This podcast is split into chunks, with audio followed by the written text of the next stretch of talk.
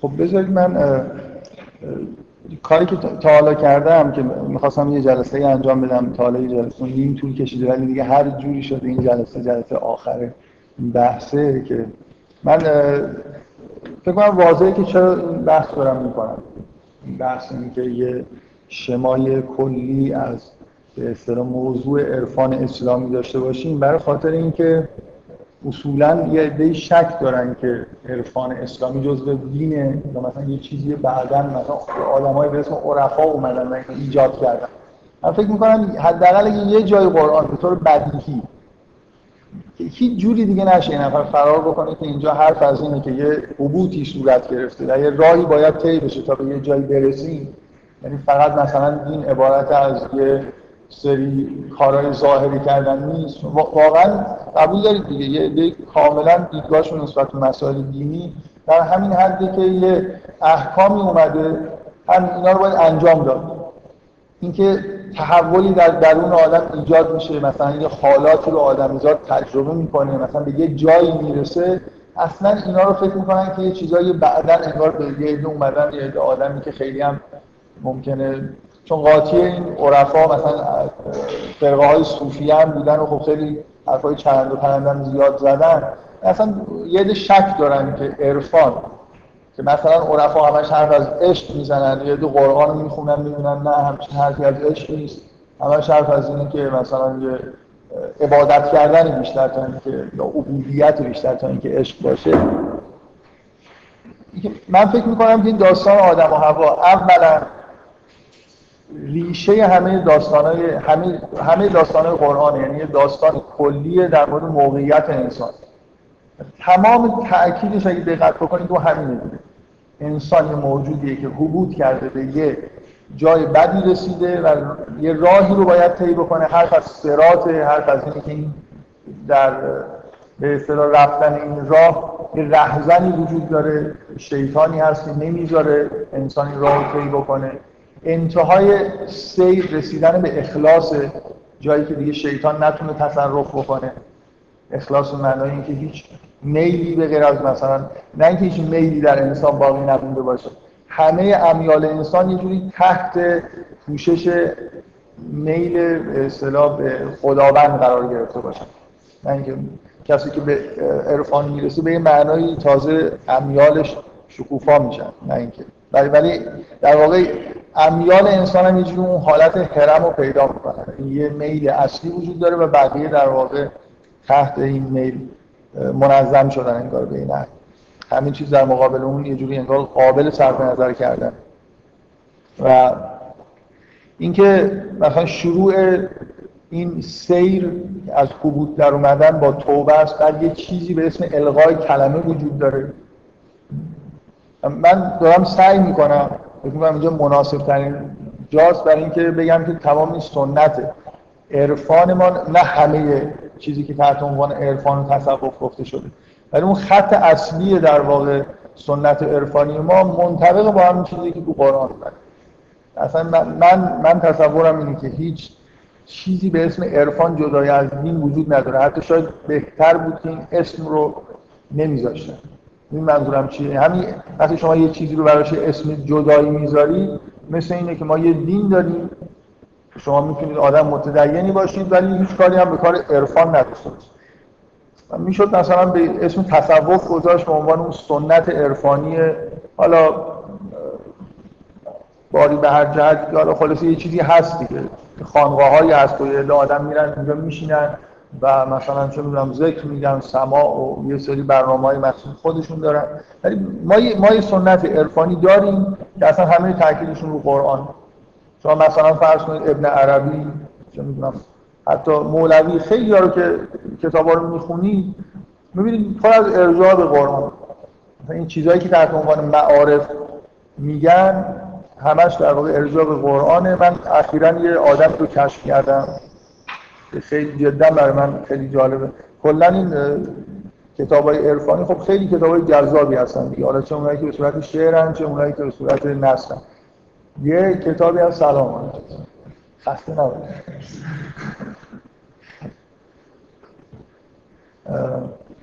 چه اونایی که به صورت شعرن چه اونایی که به صورت نثر من همین اخیرا توی کمتر از دو هفته است یک کتابی از پدر مولوی بها ولد به اسم معارف فوق العاده است واقعا. تقریبا نگاه کنید همش به یه معنای تفسیر قرآنه. ولی خب دیگه کتاب فوق العاده جالبیه. جالب بودنش بذارید بگم چیه. خیلی شبیه چیزه. شبیه مثلا الان یه عده آدم هستن که یادداشت‌های روزانه می‌نویسن. یه آدمیه که مثل یه عارفیه که داره یه چیزهایی که به ذهنش می‌رسه حالات خودش رو یه ثبت می‌کنه. خیلی این احساس که این کتابو که می‌خونید خیلی این احساس نیست که نوشته که مثلا یه بخونن مخاطبش مثلا یه آدمایی باشه. گاهی مثلا این چیزای خصوصی توش میگه. مثلا دعا می‌کنه همینجوری که داره می‌نویسه میگه مثلا ای الله. من نمی‌دونم یه حالت خیلی خاصی داره. به کتاب فوق العاده جالب. اینکه ما به هر حال ما یه سنت عرفانی داریم سنتی که تاکیدش روی شریعت و معتقدن که شریعت و طریقت به اصطلاح اصلا دیگه جدا نیست. قرآن و حقیقت با هم دیگه مثلا یه جور منطبق با هم دیگه هستن. و من قبلا همش حرف از یه سنت عرفانی مکتب هله زدم که خیلی خیلی اینجوریه. یعنی به شدت معتقد به شریعت هستن معتقد به قرآن هم ولی خب تو سنت های عرفانی دیگه هم که من حالا شاید خیلی اسمشون رو دقیق نمی‌دونم مثلا یه سنت عرفانی خراسانی داریم که خیلی چیز جالب این بهای غلط مثلا. مربوط به همون سنت خراسانی میشه و خیلی جای دیگه. من خیلی کامل نمی‌شناسم ولی اصولا در این حالی که یه عده در واقع عرفایی وجود دارن اهل تصوفی وجود دارن که خیلی آدمای شاید خوبی نباشن و کاملا یه حالت انحرافی دارن برای خودشون طریقت درست کردن و این حرفا. ولی یه رگه خیلی خوبی توی عرفان هست که من احساسم اینه که قرآن رو بجز اینجوری نمیشه اصلا فهمید. حداقل شما همین داستانی که داستان اصلی در واقع اینکه ریشه همه داستان است برای اینکه داستان کلی درباره موقعیت بشره و بعد شما همه داستان قرآن هم در واقع یه نمونه های از همه انسانی که تو این داستان توصیف شده رو دارید می‌بینید تو موقعیت های مختلف. اینکه به این داستان به نظر من هیچ جوری نمیشه خوند به از اینکه انسان حبود کرده و قرار یه سیر و سلوکی بکنه و از یه راهی برگرده به همون چیزی که در واقع اون جایی که بوده. به بهش در واقع برگرده. حالا من شاید آخر جلسه یه سری آیه های دیگه ای که اینقدر وضوح دارن که اگه کسی بخواد همینجوری بگه که شریعت مثلا این چیز ظاهری ببینه که فقط آدما اومدن اینجا و قرار هم یه سری کارهای ظاهری انجام بدن و هیچ هم مهم نیست که اصلا معرفتی برسن نرسن. مثلا حرفای اینجوری زیاد می‌زنن. من برای من اون حرفا رو قبول ندارم و فکر می‌کنم این داستان جای خیلی خوبیه برای اینکه در واقع یه جوری انتباق بعضی از مفاهیم قرآن به چیزهایی که توی عرفان اومده رو ببینیم.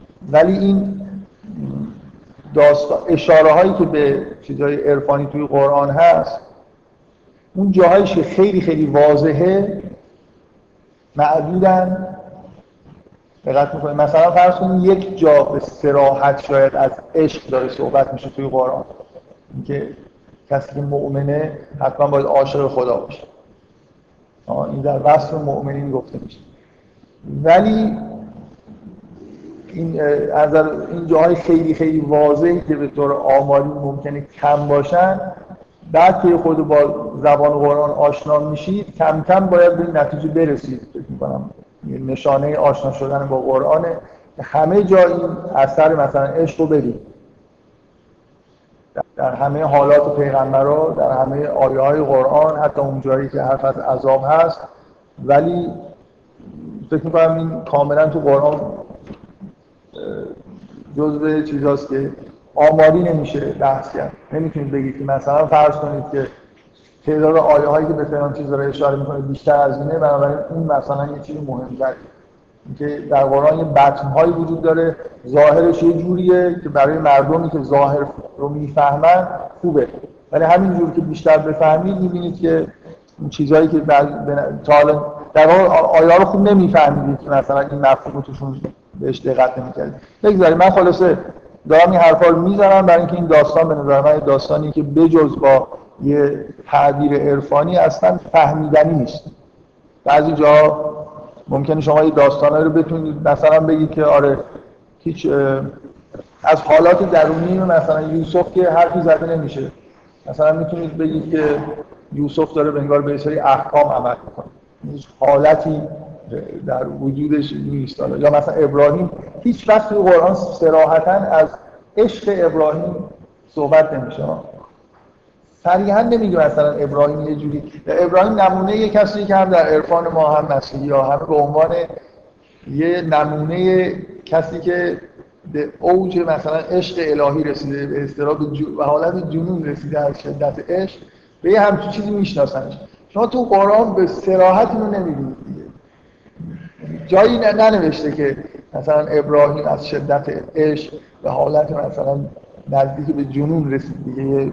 حالت التهابی داره که مثلا تو بقیه پیغمبران شاید در این حد نباشه. ولی فکر می‌کنم به راحتی میشه اینو با یه خورده به ظرافت تو همون داستان ابراهیم نشون داد. نه اینکه بگم که مثلا میشه داستان ابراهیم دقیق خوند و متوجه این نکته بشید که اینجا یه حس عجیبی ابراهیم داره. وقتی یه کارایی رو داره انجام میده یا حرفایی رو داره می‌زنه. اینکه یه سری چیزا با ظرافت بیان میشن برای اینکه بهتره. شما دقت بکنید عرفا هم همین کارو کردن. اینکه اصولا انگار یه سری چیزا حالت اسرار داره. از حقایق از حالات خودشون. خوب نیست برای همه مردم گفته بشه. میگن که باعث گمراهی مردم میشه. یعنی این این تکنیک رو به یه معنایی شما در عرفا به طور خامتر می‌بینید. که چیکار می‌کردن؟ اینقدر به رمز و اشاره بین خودشون صحبت می‌کردن که اصلا یه نفر کتابشون رو می‌خونه نمیفهم این کتاب عرفانیه یا نه. کتاب جور دی... چیز دیگه داره میگه. همین الان باور کنید خیلی ها اصلا شک دارن تو اینکه اشعار حافظ عرفانی هن یا نه. این همینجور مثلا واقعا مشروب میخورده و مثلا دنبال عشق بازی به معنای متعارف مثلا طبیعیش بوده یا اینکه داره حرفای عرفانی می‌زنه. اونجا هم شما توی شعر حافظ می‌بینید که بعضی جا وضوح داره دیگه که این شعر عرفان مثلا نمیشه درس کنید این شعر رو جور دیگه تعبیر کرد که میگه که دوش وقت سر از غصه نجات هم دادن. بندران ظلمت شب آب حیات هم دادن بی خود از شعشعه پرتو ذات هم کردن. دیگه کسی می‌تونه بگه که این یعنی چی؟ این چیز تعبیر غیر عرفانی از شعشعه پرتو ذات نمیشه کرد. خیلی یه جاهایی دیوان حافظ اینجوریه که به وضوح شعر عرفانیه ولی خیلی جاها در حالت بینابین دیگه یعنی یه حالت ابهامی توی شعر حافظ هم وجود خیلی ها رو به شک میندازه که اصلا این شعر عرفانی هست یا قرآن هم همین حالت رو داره یعنی ظاهرش بعضی جاهاست که به وضوح تعبیر دیگه نمیشه کرد ولی خیلی جاهاش هست که شما ممکنه بخونید و بتونید یه جوری در واقع بگید که اینجا هیچ معنی عرفانی نداره. برای فکر می‌کنم که از اولش هم که داشتم شروع می‌کردم می‌دونستم که برای آخرش حالا در چه حد نه اینقدر طولانی ولی به یه جایی می‌رسیم که اینکه این داستان داره در واقع یه جوری حرف از این می‌زنه که ما انگار همه ما به یه عالمی سقوط کردیم و باید یه راهی رو طی بکنیم تا به اون جایی که انگار بودیم برگردیم. هر مقدارشی که تو این دنیا در حالی که زنده هستید طی کردید که کردید. اگر نه خب بعد یه جوری دیگه شما رو می‌برن. در هر حال همه باید یه راهی رو طی بکنن. این معنی رجعت به خداوند همینه دیگه. اینکه همه ما از جانب خدا اومدیم انگار به اصطلاح عرفا میگن یه قرص نزول وجود داره و یه قرص صعود وجود داره. همه هم این راه اومدن و همه اون راه طی می‌کنن. اینکه چجوری این راه قسمت دومش طی میشه یا با اراده و اختیار خودتون در نهایت خوشی میرید یا هم یه جوری دیگه می‌برن. خب من چیزایی که در اولین کاری که کردم سعی کردم که یه جوری انتهای مسیر رو مشخص بکنم که واقعا هزار جور فکر می‌کنم میشه این موضوع گفت. یعنی دفعه قبلم گفتم مثل اینکه یه موضوع یه چیزی در نظر بگیرید از بدی ها یا خوبی ها بعد اکستریمش بکنید در اون حالت نهایی میشه انتهای سر مثلا من با استفاده از یه چیزایی اینو گفتم که آدم در انتهای سر به چه جایی می‌رسه. در این چیزهایی هم که گفتم معمولا مشترک بین همه انواع عرفانی که وجود داره هست. مثلا اون حس وحدت یا امنیت کامل یا اون چیزی که توی عرفان اسلامی هست اون حس کمالجویی و آزادی اراده کامل. یه چیزیه که تاکید می‌کنم. یه چیزی می‌خوام بگم که دفعه قبل نگفتم. خیلی چیزا دفعه قبل نوشته بودم که دیگه چون وقت نشد. نگفتم ولی حیفم اومد اینو نگم. می‌خوام برعکسش این سقوط در عالم اجسام هم یه انتهایی داره دیگه. من سعی کنم که توصیف بکنم که یه آدمی که در انتهای مثلا سیر به سمت پایین هست به چه حالتی می‌رسه. اینو از این جهت میگم که توی ادبیات و هنر قرن بیستم یه آدمایی توصیف های جالبی دادن از جایی که هستن که خیلی در واقع نزدیک به همون اینه که برعکس راه عرفان رو رفتن به تهش رسیدن مثلا به عرفان معکوس رسیدن به, نهایت مثلا به اوج ظلمت و جسمانیت و به یه حالتهای در واقع بی‌معنایی رسیدن. اوج واقعا به یه معنایی. اوج عرفان جاییه که شما غرق در معنا هستی. اصلا در حدی که توجهتون از عالم جسمانی می‌تونه به طور کامل از بین بره. همه ما این تجربه‌ای داریم که وقتی خیلی مثلا فرض کنید یه لحظه‌ای غرق در مطالعه یا در یه حالت معنوی هستیم یه مدتی آدم چیز میشه دیگه نسبت به اطراف خودش بی‌توجه میشه. هر چقدر که شدت اون حالت به اصطلاح توجه ما به معنا بیشتر باشه به خیلی چیزا ممکنه در اطراف خودمون توجه نکنیم. حتی کتاب خوندن می‌تونه این حالت رو به حالت ضعیف خیلی کتاب جذاب باشه برای آدم ایجاد کنه و برعکسش دقیقا به رسیدن به یه جور بیمعنایی مطلقه برعکس سیر عرفانی اینی که شما به یه جایی برسید که دیگه هیچ معنی احساس نکنید. من واقعا از این ایجاد دارم میگم که این کتاب, های آلبرت کامو مخصوصا یه قطعه از کتاب بیگانه آلبرت کامو یه تشریح خیلی خوبیه از اینکه اگه آدم برعکس این راهو بره یعنی همش در واقع همه توجهش به عالم جسمانی بشه که توی عالم جسمانی معنا زیاد پیدا نمیشه دیگه. شما با حس خودتون با این حسای پنجگانتون معنی درک نمی‌کنید. یه سری سیگنال های مبهمی در واقع دریافت می‌کنید که باید تعبیرشون کنید تا معنی دار بشن. اگه این تعبیر کردن بذارید کنار به یه حالتی می‌رسید که صرفا با اجسام سر و کار دارید. توی کتاب آلبرکامو یه قطعه هست از صحنه. صحنه قتل. چند نفر خوندن آلبرت کتاب بیگانه رو؟ یه نفر دو نفر. خوبه سه نفر لاغر. شما خوندید یادتون از صحنه ای که داره توی صحنه خیلی تاثیرگذاری هم هست. واقعا این فوق العاده خوب نوشته شده از توصیف فیزیکی یک قتل. داره یه نفر کشته. ولی توصیفش اینه که مثلا من واقعا خیلی وقت قبل خوندم. دقیق یادم نیست. کمک کنید. یه جایش رو مثلا. اینکه به شدت تاکید می‌کنه که چقدر هوا آفتاب بود و این آفتاب یه جوری چشم منو مثلا می‌زد. و مخصوصا یه تصویر اینکه یه عربی هست توی ساحل و بعد این اونو می‌بینه و خود یه ماجرایی میگذره بینشون که همه اینا رو خیلی سرد. مثل یه گزارشگری که داره یه صحنه مربوط به دیگه اصلا داره انگار داره گزارش علمی می‌نویسه. یه همچین حالتی داره دیگه نیست. خیلی بدون احساس بدون که هیچ حرف از این باشه که این خالص یه موجود زنده است اینجا کشته شده توصیف می‌کنه این اجسام انگار کنار هم قرار گرفتن. بعد یه هفتی هست.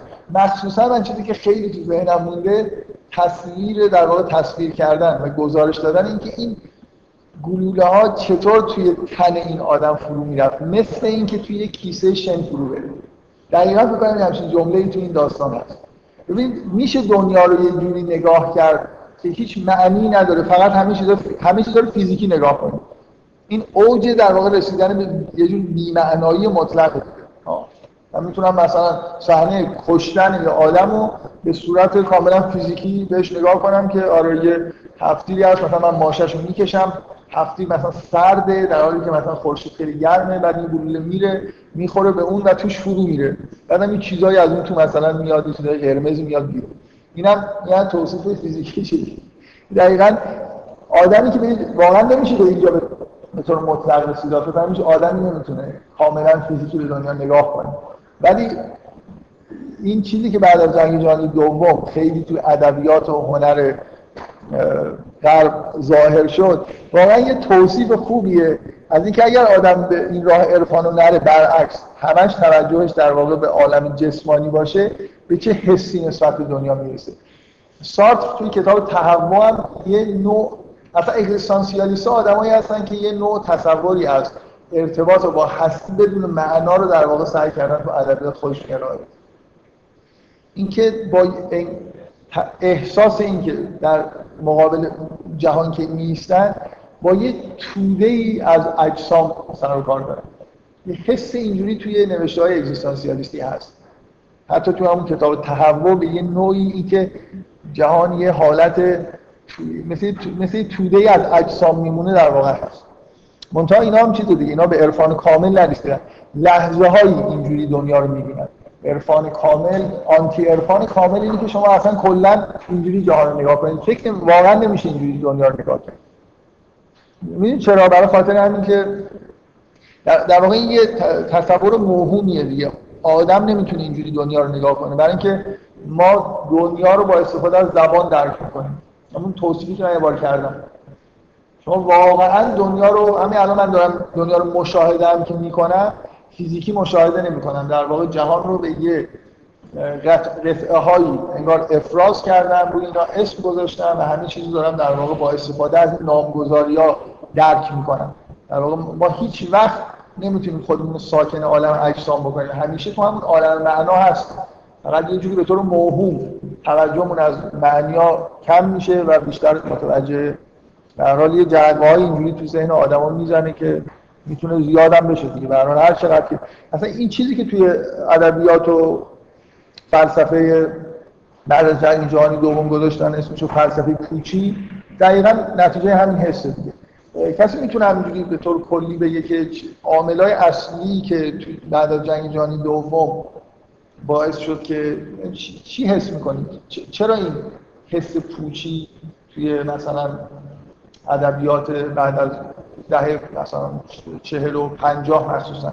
دهه پنجاه و شست اینقدر این ادبیات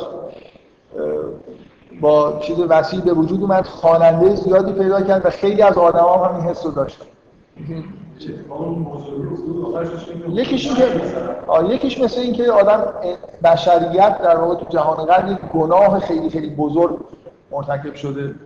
یعنی با همین مدلی که توی قرآن هست معصیت بزرگ شما رو به عالم اجسام در واقع باعث سقوط میشه.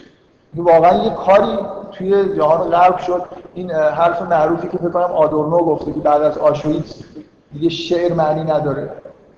اصلا دیگه بعد از اون کارهایی که کردیم دیگه اصلا چیکار داریم می‌کنیم؟ مثل اینکه به یه خلای اساسی دیگه نه فقط آلمانیا که وحشتناک این خلا و از نظر معنوی داشتن اینکه مثل این آدمایی که توی خواب مرتکب جنایت های بزرگی شدن و یه دفعه از خواب بیدار شدن و چون آلمانیا واقعا متوجه این چیکار دارن می‌کنن نبودن دیگه.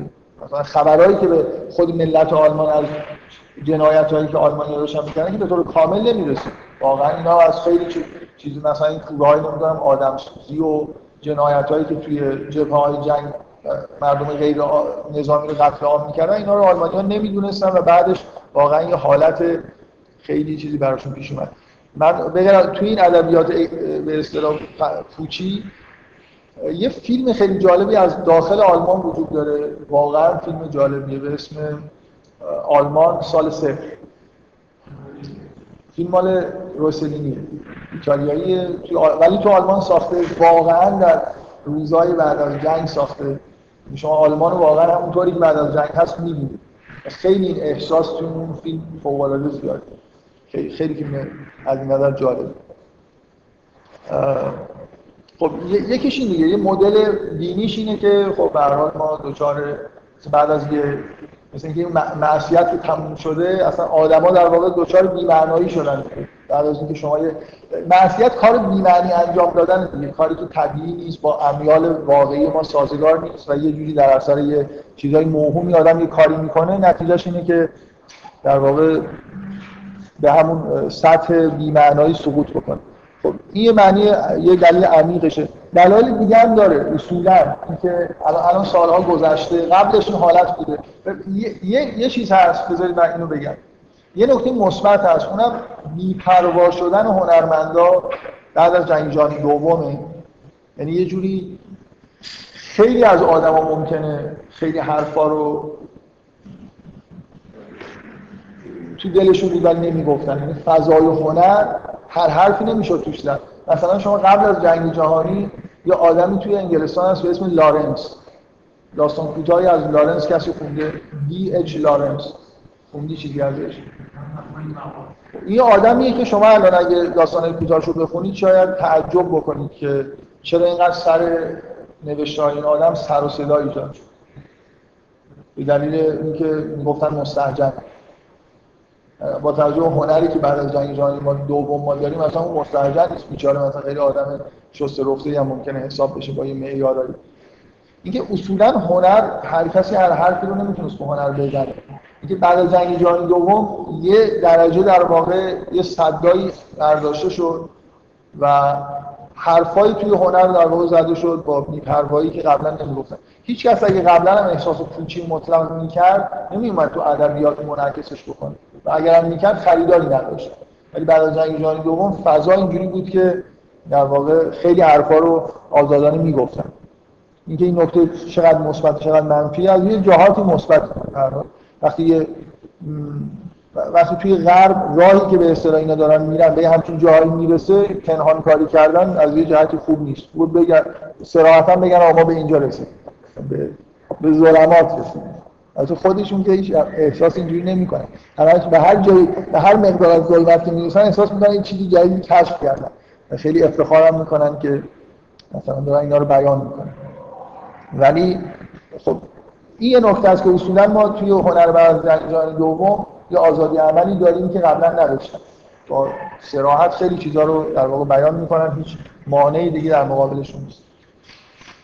دیگه چی؟ یه،, یه چیزی که یه چیزی که توی قرن بیستم این حس در واقع پوچی رو تقویت می‌کنه اینی که همه آدما یه جور در واقع بی, در و پیکری تعلیمات علمی می‌دونن یعنی یاد می‌گیرن که به طبیعت که از نظر آدم ها آدمایی که تعلیمات علمی ندیدن به طور طبیعی برخوردشون با طبیعت یه جور در واقع حس معنیداری زیبایی شناسی اینا توش هست. هر چقدر شما بیشتر آموزش دارید که جهان رو هم فیزیکی نگاه کنید راه باز میشه که اگر هم یه روزی همچین احساسایی بهتون دست داد احساس کنید دارید حقیقت رو الان خیلی در واقع احساس می‌کنی که حقیقت همون چیزی که تو فیزیک بیان میشه دیگه. اون یه چیزی از اونجا مثلا رفته و مثل کیسشان داره میره اون تو. این واقعیت فیزیکی رو داره. یعنی مشغول شدن زیاده از حد به دانش تجربی که فقط داره درباره اجسام و فیزیک بحث می‌کنه و نه تنها معنی نسبت نمیده به عالم اجسام بلکه یه قبول داره توی science اصلا بی معنی فرض کردن همه چیز اصل دیگه. قرار نیست من بگم که مثلا اتفاقی که تو طبیعت میفته یه دلایل مثلا غیر از اینکه یه مقدمات تهیه شده یک مثلا یک گوی هایی انگار راه معمولی می‌خورن و یه اتفاقای شکل یعنی شما جهان به اون معنای لاپلاسیش که نگاه کنید یه مجموعه ذراتی هستن که اینا یه شرایط یه شرایط اولیه رها شدن و نهایتا همین راه معمولی می‌خورن و پیش میرن دیگه. واقعا. خب اینجا معنی وجود نداره. یعنی science یه جوری میشه دشمن معنا. وقتی که شما جایگاه science رو درست تعیین نکنید الان مثلا خب توی خود فلسفه علم حرف از اینه که مثلا یه دیدگاه های ابزاری مطرحه که ما حقیقت رو کشف نمی‌کنیم مدل برای محاسبه داریم می‌ریم و الی آخر. درسته؟ یعنی اصلا اصلا science ذاتا مخالف با معنیداری نیست. ولی وقتی که میگم بی در و پیکر آموزش داده میشه این حس رو کلا تو آدما به وجود میاره که اون حقیقته. وقتی که science رو عنوان حقیقت در واقع نگاه بکنید بهش نه مدل های محاسباتی چیزی که ساینس داره به شما میگه اینه که معنی وجود نداره. بنابراین یه جور از نظر فکر آدم راه رو باز می‌کنه که اگر به یه حال تجربه های بی‌معنایی رسیدید اینا رو پس نزنید. احساس کنید دارید به حقیقت می‌رسید. یعنی واقعا بعضی از این آدمایی که تو فلسفه پوچی تو ادبیاتشون فلسفهشون نگاه کنید کاملا احساسشون اینه که اینا دارن حقیقت رو می‌بینن. جهان همینه که اینا می‌بینن. یعنی یه توده ای از ذرات و اجسام بی‌معنی که دارن به هم می‌خورن. بنابراین این شیوع پیدا کردن آموزش به این معنایی که آموزش علمی می‌بینیم ولی در مورد اینکه علم چیه کسی به ما چیزی نمیگه. کاملا حس کلی که معلما و همه به ما القا می‌کنن اینکه انگار داریم حقایق جهان رو بهتون یاد می‌کنن. جهان از سری ذرات تشکیل شده طبق چیزایی که بهش میگیم قوانین علمی اینا به هم می‌خورن و همینجور داره پیش میره. بنابراین کلا اینکه science مخالف با معنی داریه یه جوری انگار تو ذهن آدما جا میفته حالا عوامل دیگه هم هست. یکی, یکی از عوامل من اینا رو که میگم نه مخالفت با science نه مخالفت با آزادی مثلا تو هنر نه مخالفت. تنها چیزی که خیلی خیلی بد بودن بوده که جنگ جهانی دوم یه حس گناهکاری عظیمی رو روی وجدان همه آدمایی تو غرب زندگی می‌کردن در واقع حس اینجوری رو به وجود آورد و نتیجهش هم همون در واقع حس پوچی بود که تا سالهای سال هم مون. همین الان هم در خوب نشدن دیگه. هنوز هم همین تو ادبیات و هنرشون کاملا این هست. برای من نمی‌خوام با این چیزایی که میگم بگم که اینا مطلقا بدن ولی وقتی که بد داره از یه چیزی استفاده میشه از چه از آزادی بیان توی مثلا هنر واقعا اینکه هر آدمی در هر اسفل و سافلینی که هست حرف می‌زنه اصولا چیز خوبی نیست. که نه اکثریت قریب به اتفاق هنرمندا آدمای آدمایی هستن که در یه در واقع آدمای سقوط کرده هستن که در یه حالتهای معرفتی خیلی خیلی نازلی دارن زندگی می‌کنن. ولی خب دیگه در, در واقع به تاریکی رسیدن از تاریکی هم دارن صحبت می‌کنن. ولی آدمای بزرگی محسوب میشن. ببینید اتفاقی که میفته اینه. شما وقتی هنرمندا الگوی همه آدما هستن. خیلی شهرت پیدا می‌کنن آدما به اینا اقتدا می‌کنن به این مردم شما وقتی که. همه هنرمندای مثلا غربی تقریبا دارن حرف از تاریکی و بی‌معنایی می‌زنن و از اینکه حال خوبی ندارن. خیلی جالبه اصولا اینجوریه دیگه. هنر غرب بیان چیزای بده. حالتهای خشم عصبانیت حالتهای خیلی کسی از مثلا این که به حالت به روشنایی رسیده واقعا دیگه نمیگه. اصلا از مد افتاده کسی الان این حرفا بزنه مد نیست. وقتی که همه این آدما تحت تاثیر مواد مخدر و یه زندگی آشفته ای که دارن واقعا من چند تا اسم ببرم آدمایی که من خودم از یه تجربه شخصی خودم. یکی از این آدما رو من به طور غیر عادی خیلی بهش علاقه‌مندم. آدم می‌تونه یه آدمی به هر دلیلی دوستش داشته باشه دیگه. حالا من نمی‌دونم واقعا خودم نمی‌دونم دلیلش چی.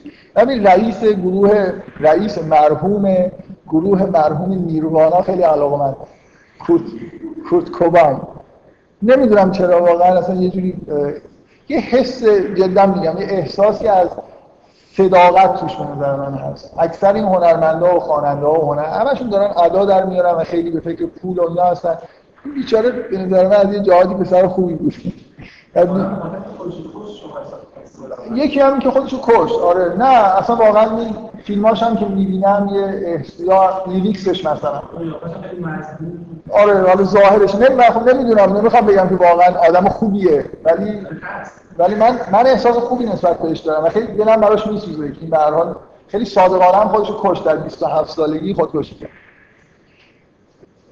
تجربه که میگم واقعا من از گوش کردن این ترانه معروفش اسم از لایک تین استریت می‌تونم بگم یه تجربه ای از عمق ظلمت. بدون اینکه من دفعه قبل یه بار یه حرفی زدم. یکی از حسنای هنر قرن بیستم که شما می‌تونید خیلی خیلی گزارش های دقیقی از وضع اینکه آدمایی که مثلا در واقع دچار همون کلمات خبیث میشن دریافت کنید بدون اینکه خودتون تجربه بکنید. از سینما گرفته تا مخصوصا موسیقی. موسیقی تأثیر خیلی مستقیم می‌ذاره. من واقعا یه شب خاصی این ترانه رو چند بار گوش کردم. یه احساس عجیبی از اینکه این آدم به کجا رسیده به دست. مثل اینکه مستقیما واقعا احساس این آدم رو فهمیدم وقتی میگه که به هلو میگه dirty world. که نفرت از این حالت. و یه کلیپی هم داره برای این هماهنگ با هم دیگه به من یه گزارش خیلی جالبیه از یه جایی که اصلا هیچ نوری انگار وجود نداره. من به هر حال این چیزهایی که من داشتم می‌گفتم یکی از عواملی که به نظر من مؤثر توی این حس عمیق تثبیت شده بی‌معنایی توی نیمه دوم قرن بیستم به غیر از اینکه به آزادی بیان می‌کنن غیر از اینکه همه تعلیمات علمی می‌بینن و جنگ جهانی دوم یه اثر خاص گذاشته. یکیش این غلبه جهان مجازی مخصوصا تصویر. من یه بار سعی کردم تو کلاس اینو توضیح بدم که چرا تصویر با مرده وقتی شما آد... مرتب با تصویر آدم سر و کار دارید مثل اینی که همش با اجساد سر و کار. واقعا به نظر من این غرق شدن آدما تو دیدن فیلم تلویزیون و تصاویر یه چیزی بی سابقه دیگه. قبل از قرن 20 اصلا اینجوری نبوده واقعا وجود نداشته. اینکه شما یه تصاویر رو در حد واقعیت می‌تونید خیلی زنده و خوب ارائه بدید از چیزهایی که وجود نداره از موقعیت هایی که واقعا وجود ندارن. فقط تو ذهن دارن میگذرن ولی به شما در واقع اینجوری داره تحمیل میشه که انگار اینو دارید به عنوان وقتی فیلمو دارید نگاه می‌کنید به عنوان واقعیت نگاه می‌کنید. این تجربه در واقع مداوم سر کار داشتن با تصویر به نظر من که یکی از چیزا یکی از تاثیرهایی که به طور طبیعی می‌ذاره همین در واقع سر کار داشتن زیاد مثل اینکه آدم تو قبرستان زندگی کنه و همش با اموات سر کار داشته باشه کم کم روش تاثیر می‌ذاره. فکر کنم آدمایی که شغلشون مرد شوری بوده این احساسات رو قبلا ممکنه تجربه کرده باشن که همه آدما تو قرن 20 دارن همه ما یه جوری تبدیل به آدمایی شدیم که بین انگار تو عالم اموات داریم زندگی می‌کنیم. برای من, من واقعا احساسم اینه که این سر و کار زیاد داشتن با تصاویر تاثیر چیزی می‌ذاره تاثیر ناخودآگاه می‌ذاره روی آدم. یعنی یه جوری حسای آدم رو از اون حالت حس زنده ای که آدم نسبت به واقعیت داره از بین می‌بره. احساسات آدم رو سرد می‌کنه. شما سوال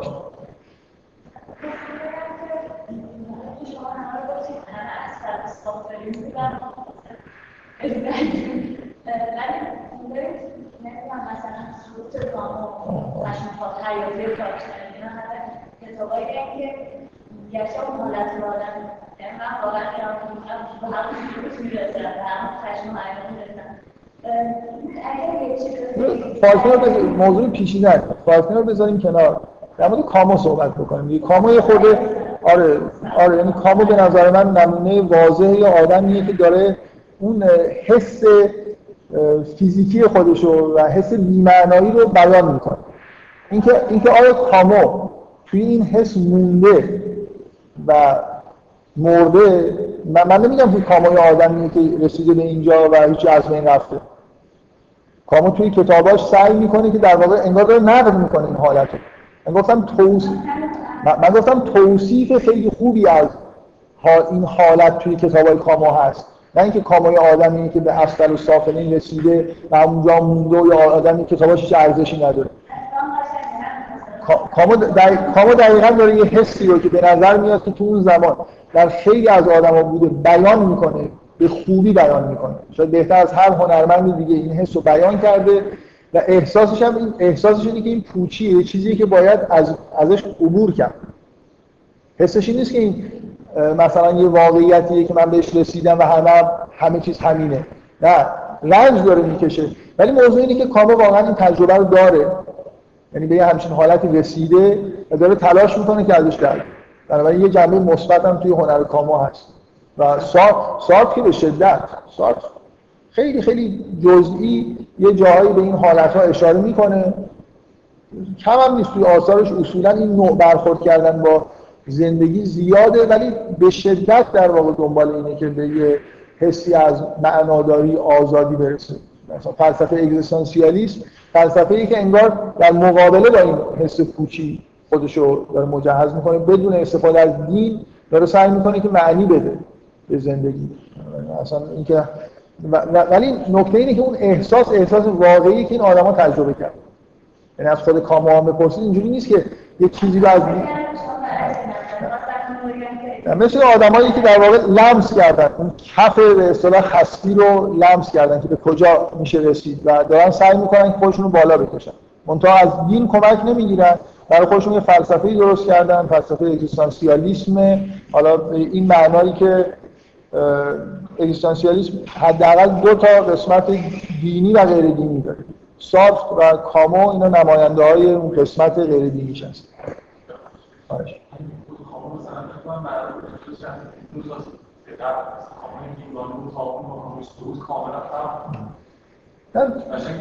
واقعا ببین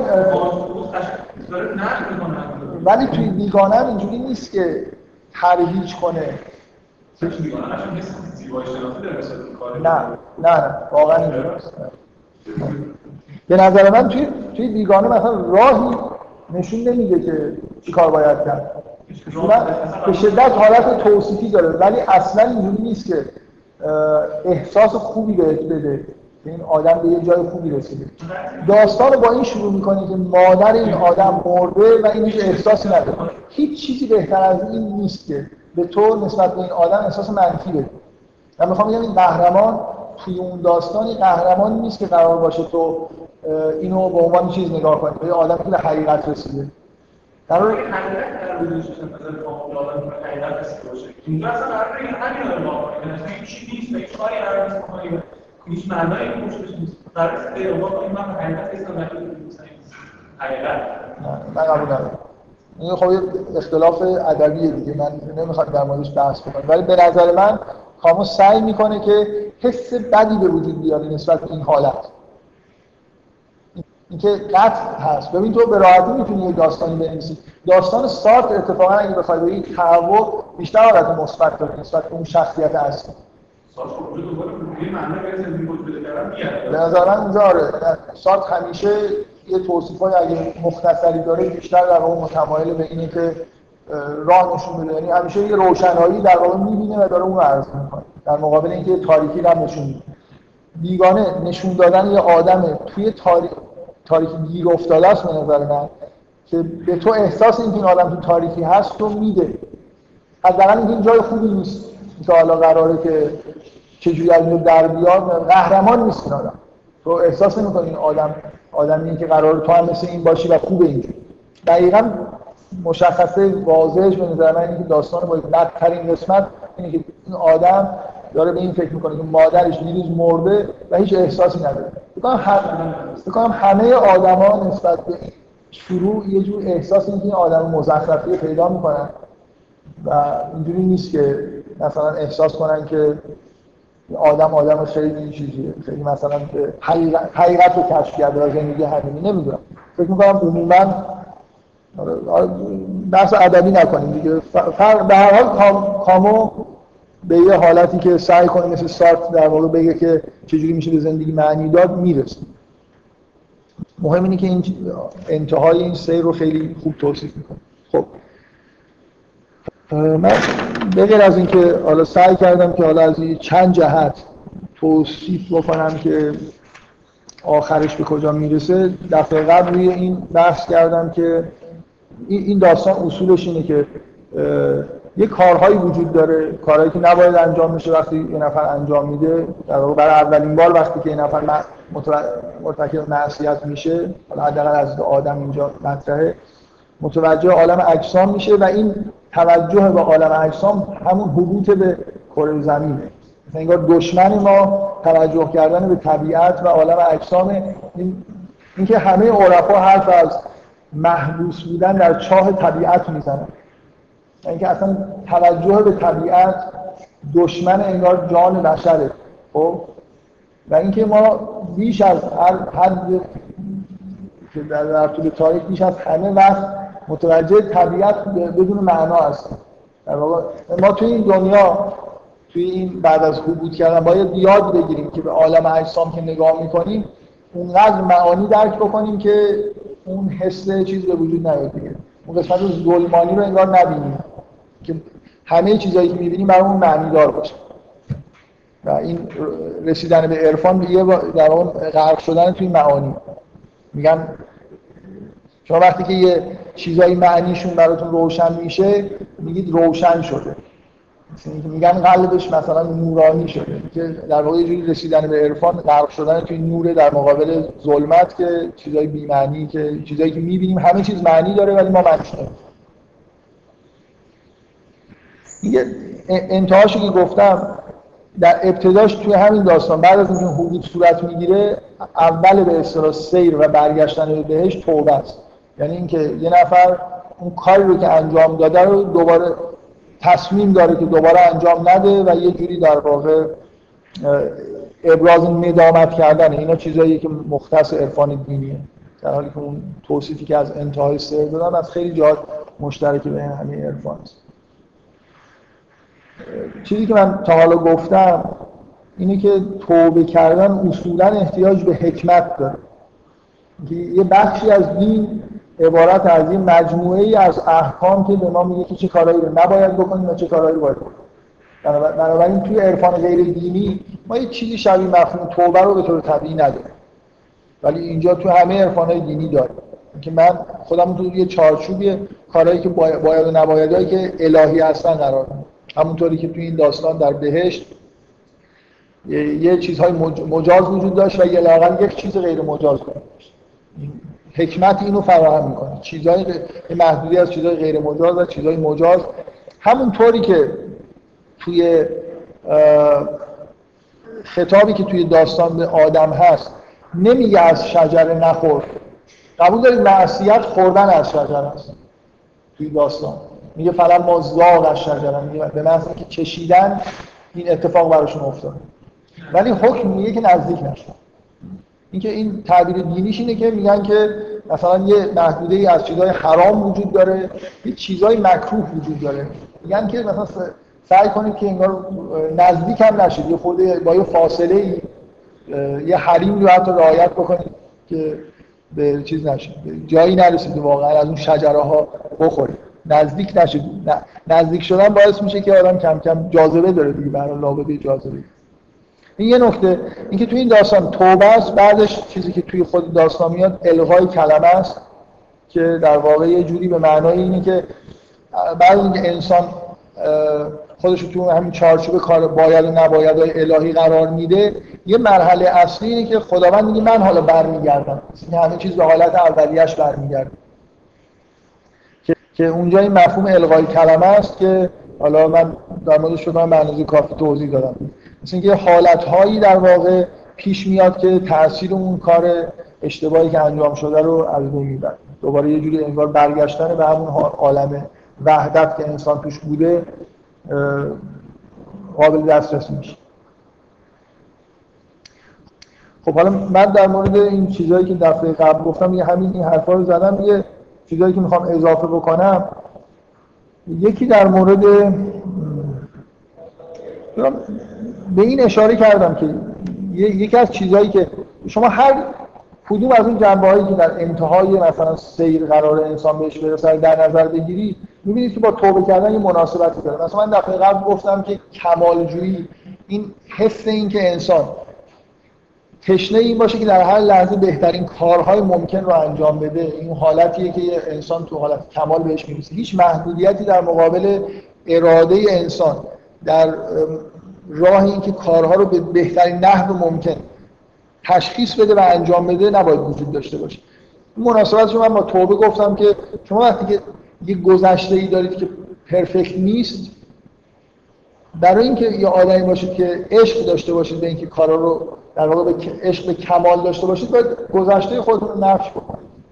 اینکه عرفا میگن که در واقع در هر مرحله در هر روز انگار یه جوری دارن توبه می‌کنن. این یعنی شما هیچ وقت از کارهای خودتون نباید احساس رضایت بکنید. یعنی اینا کارهای کامل نیستن. اگه شما هر روز در حال پیشرفت باشید و احساس کنید که دارید بهتر زندگی می‌کنید نسبت به زندگی گذشته خودتون نباید احساس خوبی داشته باشید. فکر آخر جلسه اینو گفتم کسی که مثلا به بچگی خودش به عنوان یه نمونه از بهترین روزای زندگی خودش فکر می‌کنه خب این نتیجه اینه که در واقع یه جوری در حد پایینتری از حتی کودکی خودش قرار گرفته یعنی به گذشته که نگاه می‌کنه به پایین نگاه نمی‌کنه داره به بالا نگاه می‌کنه. بهترین دلیل برای اینه که سقوط کرده. یه جایی بوده از اونجا پایینتر افتاد. بکنم به چیزی اینه که آدم به گذشته خودش که نگاه می‌کنه با شوق خیلی نگاه نکنه به گذشته ای نگاه کنه که خیلی خیلی چیزا رو نمی‌دونسته خیلی کارا رو درست انجام نمی‌داده و الان تو بهترین شرایط زندگی خودش قرار داره بنابراین توبه کردن با فرار کردن از نقص در واقع یه رابطه چیزی داره واضحی داره. من این چیزایی نوشتم در مورد اینکه با بقیه چیزا میشه به راحتی دید که با همه اون معیارهایی که من گفتم رابطه داره ولی خب می‌تونید فکر کنید.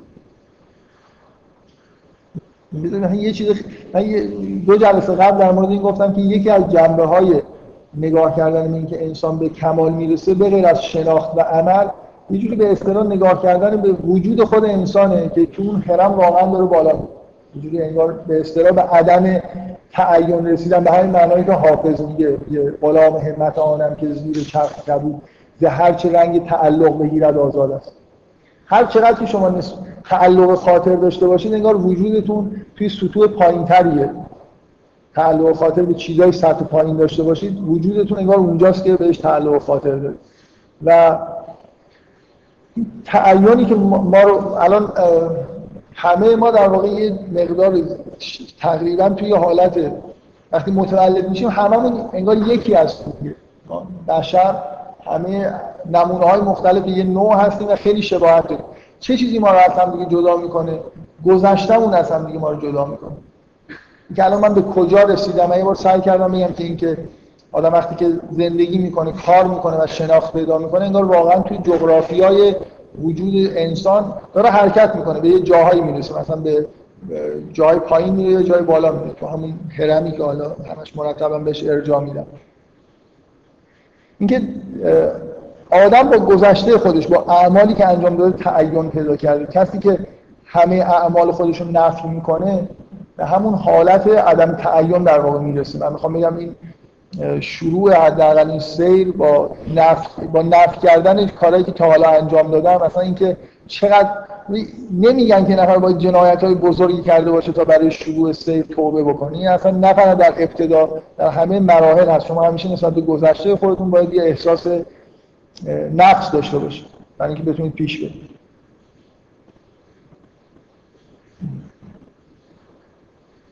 چیزایی که من یه چیزی من چند بار به اشاره گفتم. یه بار دیگه اشاره یه خورده بزرگتر بکنم.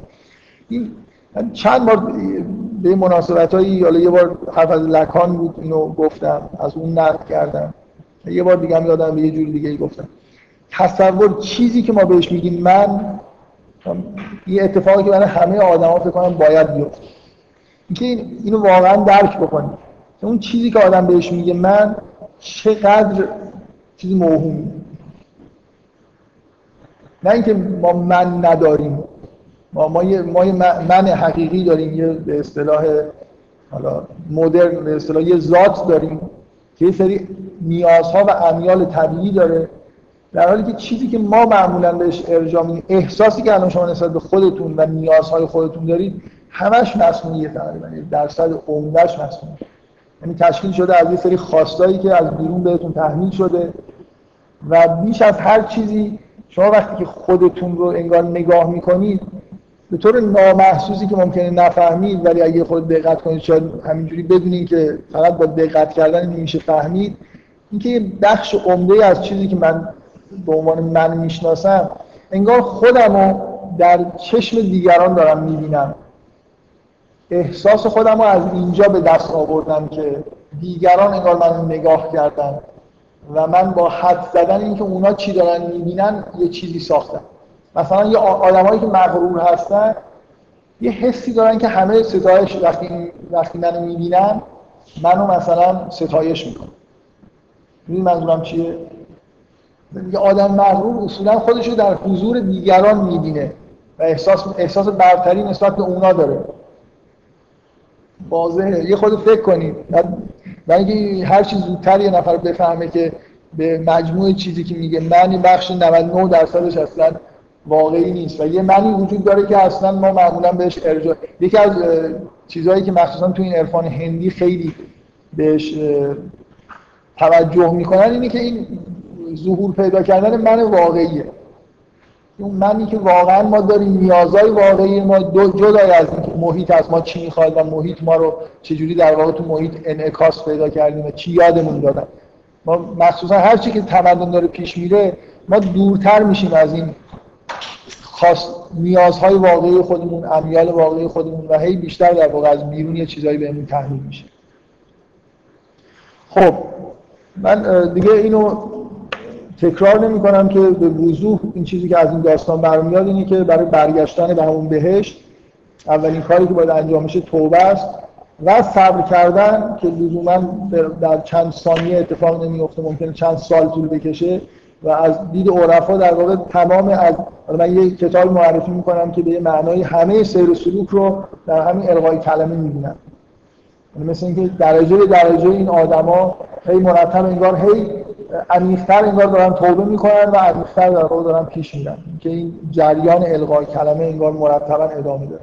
چیزی که اون دسته ای از نوشته های عرفانی که به مقامات یا به منازل یا حالات می‌پردازن که چه مقاماتی به طور مثلا فرض کنید هفت, هفت مقام هفت, هفت شهر عشق هفتاد تا صد تا هفت هزار تا چه می‌دونم نوشته های عرفانی توضیح میدن که چه مراحل مراحلی طی میشه تا اینکه یه نفر به انتهای سیر برسه. در واقع به یه معنایی دارن مراحل القای کلمه رو توصیف می‌کنن که مرتبا انگار هی با توبه مداوم و دوباره هی پاکتر و پاکتر شدن و کلمات بیشتری دریافت کردن اتفاق میفته خب این این در واقع این استارت و شروعش که هست من می‌خوام خیلی خیلی با چند تا از این مفاهیم اساسی که تو قرآن هست بگم که این چیزی که عرفا مثلا اسمشو می‌ذارن سیر و سلوک تو قرآن این واژه نیست دیگه. همه همه حقایقی که توی قرآن هست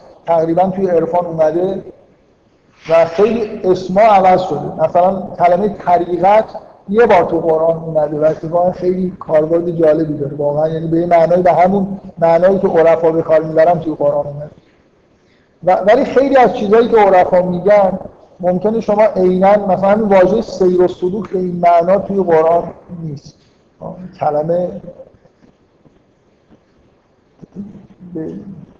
نه اصلا نیست مثلا حتی سیر که هست. حتی به همین معنای سیر کردن مثلا خداوند هست. ولی بعضی از واژه‌هایی که برای توی عرفان زیاد شنیدید مثلا توی شعر حافظ ممکنه شنیده باشی رندی مثلا در قرآن ما یه مفهوم مشابه رندی نداریم. یه چیزی که از چیزهای عرفانی خاصی که حافظ روش خیلی تاکید داره. من می‌خوام این سری از این کلمه‌ای که تو قرآن اومده زیاد شنیدید و بگم که اینا در واقع همون چیزاییه که عرفا میگن و جور دیگه هم به نظر من نمیشه نگاه کرد. مثلا ببینید بفرمایید. سرات که اصلا کل همین جریان سیر و سلوک دیگه راهی که باید طی بشه. سرات مستقیم. من میگم واژه ها اون واژه ها نیست. مفاهیم همه چیزایی که تو قرآن اومده غالبا تو عرفان انعکاس داره. بعضی از مفاهیمی که توی تصوف وجود داره اصلا مشابه قرآنی نداره به نظر من اینجوری انحرافیه. و نه لزوما هر چیزی یا به حال نمی‌دونم یکی یکی باید بررسی بشه. بعضی ها ممکنه مثلا به شیوه هایی که توی قرآن روش تاکید نشده ارجاع میدن که لزوما چیز نیست انحراف نمیشه حساب ولی به هر یه مفاهیم و واژه‌ای توی تصوف هست که مطابق با قرآن نیست. خیلی از این مثلا اون مکتب هله اصلا تاکید دارن که فقط از واژه قرآنی استفاده کنن. یعنی مثلا برای تشخیص مراحل سیر از واژه های ایمان اسلام مثلا فرض کنید کتاب معروف سیر و سلوک بحر العلوم که مهمترین کتاب عرفانی مکتب هله است مدارج سیر رو مثلا میگه ایمان اصغر ایمان اکبر اسلام نمی‌دونم اکبر همه همه چیز در واقع به با همین واژه های اسلام ایمان جهاد حتی قتل فی سبیل الله مثلا تمام واجبات مدام هم داره آیه قرآن میاره. مکتب هله. یه مجموعه از علما و عرفا هستن که توی هله توی عراق واقعا در یه زمانی حضور داشتن.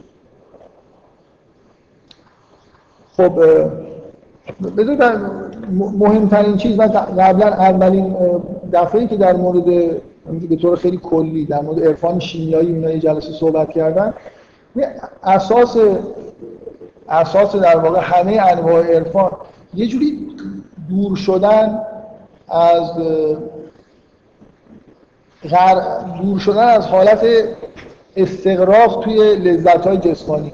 حداقل در یه لحظه هایی کاملا خودشون رو حالا با ریاضت چه می‌دونم مثلا هندیا ریاضت های خیلی خیلی شدید از گرسنگی و نمی‌دونم رو میخ میخوابن و حالا شنیدید احتمالاً کارهای عجیب غریب می‌کنن. جسم خودشون رو تحت فشار می‌ذارن که هیچ سیگنالی به یه حالتی برسن که انگار هیچ سیگنالی دیگه از جسمشون دریافت نمی‌کنه ما خلاصه اگه سیگنال از جسم دریافت نکنیم دیگه از دست چیزی خلاص میشیم. در حال یه مفهوم اساسی در همه انواع عرفان اینه که یه حداقل در لحظه هایی شما این جسم خودتون بتونید از دست جسمتون رها بشید یه جوری غرق در اون عالم معنوی درون خودتون بشید. معناهایی که بدون ارجاع به جسم قابل دریافت هستن. اینکه کم شدن این چیزهایی که ما از جسم دریافت می‌کنیم به در همه چیزهای عرفانی است یعنی سیگنال گرفتن و سیگنال فرستادن رو به شدت تحت کنترل خودتون در بیارید. این اساس عرفان اساس دور شدن از این حالت به اصطلاح جسمانی. واژه‌ای که تو قرآن به این ارجاع میده. من نمی‌خوام بگم دقیقا فقط به این داره ارجاع میده ولی مربوط به این موضوع تقواست. یعنی شما تقوا رو در یک کلمه بخواید توصیف بکنید مثل اینه که آدمی که تقوا داره یعنی اینکه به هر چیزی نگاه نمی‌کنه. کنترل واقعا مفهوم تقوای مفهوم ترجمه انگلیسیش خیلی نزدیک به کنترل داشتن دیگه من سعی کنم که تو محدوده که قرار زندگی بکنم و عمل بکنم جلوی هر چیز خارجی رو. اولا به هر چیزی نگاه نمی کنم هر چیزی رو گوش نمیدم. یعنی راههایی در واقع رسیدن سیگنال رو به خودم کنترل می‌کنم. در این حال سیگنال ها هم خیلی کنترل شده میفرستم. اینکه هر چقدر که یه نفر از نظر تقوا مدارج بالاتری داشته باشه یه جوری به یه حالت درونی عمیق‌تری در واقع می‌رسه. مثل اینکه هی دورتر داره میشه از این. برای خاطر اینکه مثلا من یه آدم اینکه تو عرفان ما توی عرفان نظری ما فرق می‌ذارن بین طلب اراده نمی‌دونم خواستن. شما در مورد تو عرفان نگاه کنید کلی بحث هست این این فعل خواستن و یه کاری رو می‌خواد انجام بدن چند مرحله داره. میگن اولش مثلا میله. میل هم خودش دو نوعه. بعد مثلا به حالت نمی‌دونم خواستن می‌رسه بعد به طلب بعد به اراده. حالا بعضیا هی میگن که نه این مثلا 5 تا نیست 6 تا 7 تا هی قبول دارید؟ هر چقدر یه نفر کنترل شده تر زندگی بکنه اینو بیشتر می‌بینه دیگه. وقتی که می‌خواد یه کاری رو انجام بده چقدر مراحل داره. اول یه میل اینجوری درش پیدا میشه. ما مثلا ما مردم همینجوری یه میلی میاد و مستقیم میره تبدیل به یه اراده میشه یه کاری انجام میده. هر چقدر که نفر تقوایی بیشتر یعنی بیشتر مواظب خودش باشه و خودش کنترل بکنه می‌بینه که این مراحل بنابراین توی مراحل خیلی پایین ممکنه یه میل رو بتونه متوقف بکنه. توی قرآن یکی از جاهایی که خطاب به پیغمبر میشه و پیغمبر خطاب میشه آیش اینه میگه که میگه نزدیک بود که یه میل ضعیفی پیدا کنه اتاب اینه. تکادن ترکن خیلی جا... خیلی جالبه. دیگه اولا اون واژه‌ای که برای میل داره به کار میره خودش به معنای میل ضعیفه. بعد تازه میگه که نزدیک بود که یه میل ضعیفی پیدا کنه. نه اینکه میل ضعیف پیدا کرد یه مرحله ای که شاید اصلا به طور معمول آدمیزاد تجربه نمی‌کنه. پیغمبر مثلا یه حالتی وجود داره که نزدیک یه میل ضعیفی ایجاد بشه و برای خاطر همین هم داره اتاب میشه که چطور شد که اندازه مثلا یه اپسیلون انگار به اون سمت رفتن اینکه تقوا اینکه کنترل داشتن روی ورودی و خروجی رو کنترل کردن باعث میشه که شما انگار یه جایگاه بالاتری پیدا بکنید. نظارت بیشتری روی خودتون و دنیا پیدا بکنید. این این در واقع یعنی اینکه سیگنال هایی که از جسم میاد تا و از جسم خارج میشه نهایتا تبدیل به یه عمل مثلا مجسم میشه عملی که واقعا دارید انجام می‌دید مراحل بیشتری پیدا می‌کنه دیگه. در واقع این به یه معنای هم مراحل سیر کردن و دور شدن. دارید تو عالم اجسام زندگی می‌کنید ولی خیلی انگار فاصله گرفتید به راحتی سیگنال ها سیگنال تا بخواد اولا هر سیگنالی نمیاد ثانیا اینکه سیگنالی میاد واقعا همه اون مراحلی که باید طی بکنه تفسیر بشه و تبدیل به معنا بشه رو کم کم طی می‌کنه. بنابراین همینجوری نیست که شما اصلا احساس اینکه تو عالم جسمانی دارید زندگی می‌کنید و کم کم از دست می‌دید. از اون طرف هم سیگنالی که میفرستیدم احساس این نیست که مستقیم تو عالم جسمانیه. هیچ مراحلی رو انگار داره طی می‌کنه تصمیم مراحل تصمیم گیری رو طی می‌کنه تا اینکه به یه چیزی برسه. حالا یه نفر ممکنه فکر کنه که این زندگی کرد آدم خیلی کند میشه دیگه. مثلا بخواد یه کاری بکنه سی ثانیه طول می‌کشه تا رو از این برداره. ولی اینا واقعا اینجوری که نیست. مثلا همین تندتر از اینی که ما زندگی می‌کنیم میشه در واقع همین به طور خودکار انجام. یه حالتیه که توی آدم با تقوا در واقع مستقر میشه. من می‌خوام به این اشاره بکنم که توی سوره اعراف می‌خوام به وضوح بگم که این تقوا اون چیز در اون نکته اصلیه که انسان رو به بهشت برمیگردونه. چه چیزی انسان از بهشت اخراج کرد؟ اولا اینکه مرتکب معصیت شد و بعد چه اتفاقی افتاد که دیگه به طور یعنی حکم اخراجش دریافت شد. که لباس آره لباس خودش رو از دست پوششی وجود داشت که باعث میشه که این به جسمانیت خودش توجه نکنه. و این پوشش از بین رفت. درست؟ من می‌خوام به سوره اعراف دقت بکنید وقتی این داستان تموم میشه من می‌خوام به اهمیت تقوا که توی همه در تمام عرفان به یه معنای دستور تقوا دادن همه سیر و سلوک. بلا فاصله که داستان تموم میشه میگه یا بنی آدم. ای فرزندان همه آدمی که این اتفاق براش افتاد. قد انزلنا علیکم لباسا. به سوی شما لباسی نازل کردیم. یواری سوعات کن. این جسمتون رو که همون که پیدا شده بود رو و بدبخت شدید رو بپوشید و ریشم و زینته و لباس و تقوا ذالک خیر. این لباس تقوا بهتره. می‌خواید جای اون لباس از دست دادتون می‌خواید توی دنیا بپوشونید. به غیر از اینکه فقط جسمتون رو باید بپوشونید لباس تقوا باید داشته باشید. ذالک من آیات الله لعلکم یذکرون. شاید. برای این اشاره واضح راه برگشتن به بهش تقوا داشتن.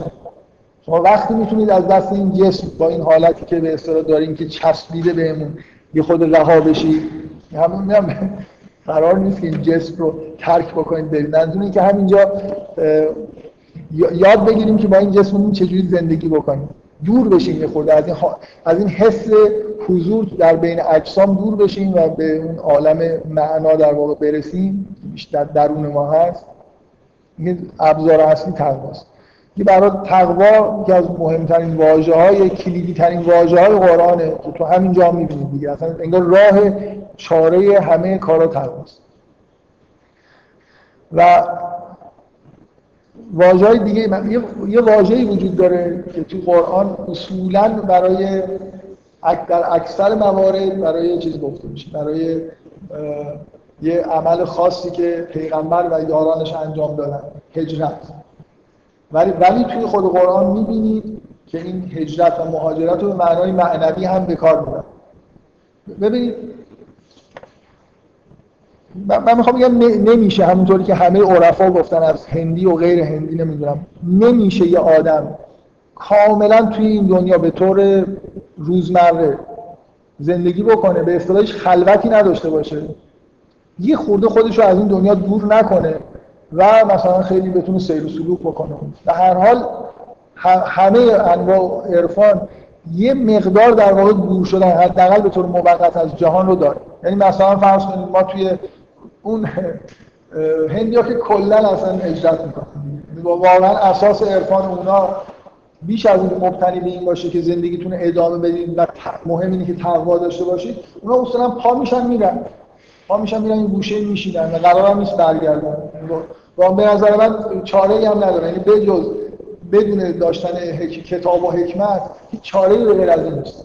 یعنی نه دستورالعمل دارن که چیکار باید بکنن چیکار نباید بکنن و یعنی در واقع وارد دنیا بشن دچار همون کلمات خبیث میشن دیگه برای اینکه کارایی می‌کنن که نباید بکنن.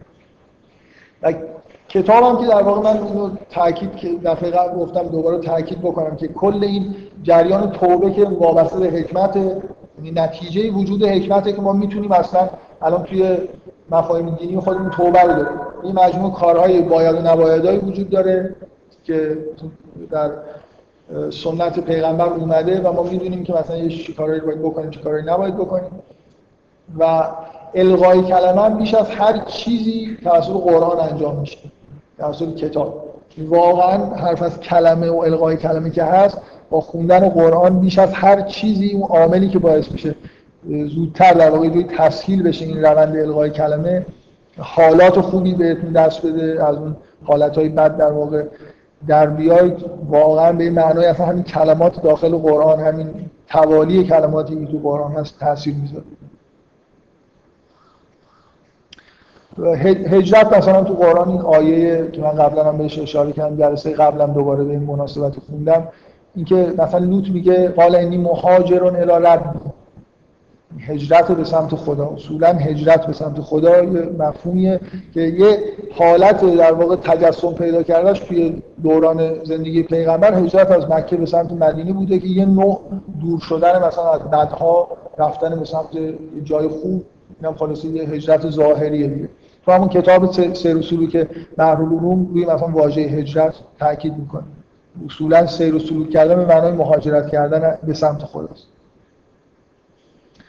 یا واجه های دیگه ای که همه این واجه های مفهوم در واقع اخلاقی قرآن به همین چیزهایی که عرفا میگن مربوطه حالا حالت های ظاهری داره حالت های باطنی داره. مثلا از جمله جهاد همتون می‌دونید که به اصطلاح میگن مجاهده با نفس.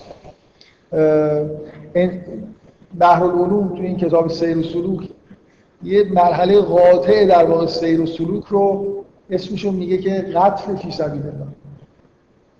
یعنی حالتی که شما جسمتون رو دیگه از دست انگار جسمتون خلاص قتل کشته شدن یعنی چی؟ یعنی که روح از بدنتون خارج میشه دیگه. یعنی یه جوری یه جدایی بین انسان با جسمش اتفاق میفته اینکه بدونید که بمیرید می‌تونید به این حالت برسید. به یه حالتی که بتونید انگار جسمتون رو ایگنور بکنید. حتی حرف از اینی که واقعا یه جوری جدا شدن از جسمم می‌تونه اتفاق بیفته. من اینو نمی‌فهمم. ولی ایگنور کردنش خیلی خوب می‌فهمم. اینکه جدایی در از جسم به حدی برسه که شبیه به قتل باشه در این حالی که انسان زنده است. توی قرآن یه عبارتی هست که من نمی‌دونم بدون تعبیر عرفانی کردن چه معنی برای این میشه قائل شد. میگه اونایی که مرگ رو میگه مرگ نمیچشن الا در مورد مؤمنین داره میگه موتت اولا به غیر از مرگ اولا مرگ رو نمیچشن تو این دنیا الان عرفا تعبیرشون از موتت اولا همین چیزیه که در واقع انسان وقتی که از جسم خودش در واقع یه جوری می‌تونه جدا بشه از این احکام جسمانیت خودش رو فراموش بکنه یه جوری مثل در واقع به یه معنای خوبی به معنای موت منتهای موت خیلی خوب دیده که از دست جسم خودش خلاص شد من, من می‌خوام به این این مفهوم هجرت و جهاد رو که گفتم اینکه اصولا هم مفاهیم سیر و سلوک توی همین چیزاست. اینکه اینکه یک مقدار به هر ریاضت کشیدن مثلا لازم چیزی که ما رو به سمت جسم می‌کشه چیه که ما به راحتی بدون هیچ زحمتی بدون که هیچ تمرینی کرده باشیم از جسم خودمون لذت ببریم انسان به سمت منبع لذت کشیده میشه دیگه. طبق قانون دوم نیوتن. بعد میگم شما وقتی ازش لذت می‌برید کشش داره. شما این نیروی وارد می‌کنه و شما به اون سمت شتاب یه تمثیل بسیار زیبایی داره مولوی از اینکه یه کسی شطور رو شبانه برمیداره می‌خواد بره سمت معشوق. بکنم به عنوان مجنون و لیلی گفته ولی مهم نیست. مجنون داستان مجنون مجنون شطور یه بچه ای داره مجنون سوار شطور شده شبانه داره میده به سمت معشوق خودش. مدام بین راه خوابش می‌بره. هر وقت که خوابش می‌بره شطور برمیگرده. شطور برمیگرده به سمت بچهش همه ما جس همه ما یه بچه ای داریم. کودک به همون معنایی که روانشناسان میگن وجود داره. و شما نسبت به اون کودک میل دارید. در یه سری امیال جسمانی خیلی یعنی اون دقیقا کودک مجموعه همون لذت ها و چیزهای جسمانی که تو بچگی واقعا ما داشتیم یه جاذبه ای داره دیگه. از خوردن و هر لذت جسمانی به حال انسان به سمت خودش می‌کشه. بنابراین نمیشه یه نفر بگه من همینجور مثلا زندگی حتی در احکام دینی احکام دینی که واجب شدن معنیش این نیست که دیگه همین قدرش مثلا برای هر کسی کفایت می‌کنه. این مقدارش دیگه برای همه هست. مثلا فرض کنید نماز خوندن. چون می‌بینید توی قرآن به پیغمبر واجب شده که نماز شب بخونه. درسته؟ واجبه دیگه. حتی در مورد عبادت شبانه پیغمبر رسما واجب شده میگه قوم اللیل قلیلا. نصفه او قسم کنن قلیلا. نصف یا بیش از نصف شب و پیغمبر باید عبادت رو برای پیغمبر این مقدار واجبه. به بقیه چیزا می‌بینید دیگه. شما به هر جایی که از پیغمبر امام می‌پرسن مثلا یه جایی از امام یه چیزی سوال می‌کنن میگن که مثلا یه کسی از شفاعت می‌پرسن. یه کسی نماز شب نخونه مثلا ما شفاعتش یه،, یه جوری مثلا فرض کنید یه،, بخشی از عبادات بیشتر عبادت کردن واجب نشده به همه آدما. این واجب شدنش یعنی که شما نباید ترکش بکنید. ولی نمیشه همه چیز واجب کرد. دو دلیل. یکی اینکه در یه شرایطی اصلا قابل اجرا ممکن نباشه. بنابراین یه حد اقلی باید وجود داشته باشه که همه به راحتی بتونن انجام بدن. شریعت اصولا قرار راحت باشه حداقل دین اسلام که اینجوری بوده و حالا هنوزم هست. نکته دوم اینه که اصولا هی یه چیزی زورکی به شما بگن و شما انجام بدید که فایده نداره. خودتون فکر کنید که این الان واجب نیست و من دارم انجام میدم قبول دارید یه چیزی جدایی داره دیگه. مثلا فقط محرمتون روزه گرفتن. این به هر همین مقدار شما به شریعت نگاه می‌کنید توش اینجور ریاضت کشیدن هست. حداقل روزه یه ریاضت خیلی ساده است دیگه. شما یه مدتی جسمتون رو مثلا از یه سری لذت ها مطلقا ممنوع می‌کنید. حالا اینکه مثلا عرفا عادت داشتن چله نشینی می‌کردن. چهل روز مثلا یه عبادت های خود سخت روزه می‌گرفتن. یه از کاری رو به خودشون واجب می‌کردن که بگن. به هر حال اینکه یه حداقلی توی شریعت گفته شده و همه همین حداقل نشون میده خطا رو مشخص می‌کنه. دیگه عبادت کردن ذکر گفتن نمی‌دونم. روزه گرفتن امساک کردن از یه سری لذت ها و حالا بیشتر عبادت کردن بیشتر این کار رو انجام دادن خب می‌تونه برای آدم تاثیرهای بیشتری داشته باشه. من یه به یکی از عبادت های مخصوص اشاره می‌کنم که لبخند من برای اینی که من اصلا پیش خودم فکر کردم که سه چهار جلسه بیام در مورد داستان آدم و هوا صحبت کنم که کار به جایی برسه که بتونم در مورد حج صحبت کنم حج به شدت با این داستان ارتباط داره. و حج یه جوری در واقع مدل مدل simulation سیر و سلوکی. مهاجرت به سمت خداست. همتون می‌دونید که حج نمونه در واقع عبادتیه که برای توبه کردن حتی انجام میشه. ولی این توبه کردن در عرفات انجام میشه من بعدا واقعا این کارو کردم. چون اینو خیلی طولانی گفتم اون شاید کوتاه‌تر در مورد حج گفتم که مراحل مختلف حج به وضوح اشاره به مراحل مثلا سیر و سلوک به همون مقداری که تو این داستان اومد. من همه این حرفا رو دارم می‌زنم برای اینکه به این نکته برسم. چیزی که در واقع مثلا شعار مکتب هل است که شریعت با طریقت جدا نیست. که وقتی عرفا میگن طریقت یعنی راه طی کردن سیر و سلوک کردن. و بعضی از این چیزای عرفانی شاخه‌های عرفان میگن یه شریعت داریم یه طریقت داریم و یه حقیقت. طریقت مثلا ممکنه شامل یه عالم کارهای عجب باشه که جزش تو شریعت نیومد و خیلی از این نهضت های عرفانی از جمله مکتب هل تاکیدشون اینه که شریعت طریقت دیگه اصلا یعنی همه این حرفایی که ما زدن برای طی شدن همون راه که باید تقوا داشته باشید نمی‌دونم مفهوم مهاجرت وجود داره. حتی این عباداتی که چیده شده اینا به یه معنایی برای اینه که در واقع این سیر بتونه انجام بشه. من تاکید می‌کنم که من مخالفت شدید دارم با این نوع برداشت ظاهری که از دین وجود داره و خب خیلی هم متداول اینکه همینطور این کار رو انجام بدید. یعنی اصولا به معنی عبادت ها به اینکه اصلا شما واقعا برید به خیلی جا بگید که دین مثلا برای سیر و سلوکه میگن داری تعبیر عرفانی می‌کنی یعنی یه جوری یه چیزی داری میگی که جزء دین نیست. اضافه داری می‌کنی واقعا. من, من نمی‌دونم. من هر کسی این حرفا رو زد یه مجموعه آیات بذارید جلو. اینا اینا یعنی چی؟ آیا چیزایی هم میگن دیگه. بذارید مثلا در مورد داستان آدم و هوا در مورد عرضه اسما که میگن اینا اسما مقدسه. در مورد مثلا القای کلمه که کلماتی رو به حضرت آدم القا کرد خداوند که بخشیده شد میگن اسم پنجتم همه چیز هم ریدیوس میشه به اینکه القای کلمه یعنی که کلمه هایی در حد ظاهری گفته شد اینم اونا رو گفت میگن که اسم پنجتن رو به حضرت آدم گفتن اونم اینا رو گفت و خداوند بخشید. همه چیز ریدیوس میشه دوباره به عالم اجسام دقت می‌کنید باور کنید همه نکته همین.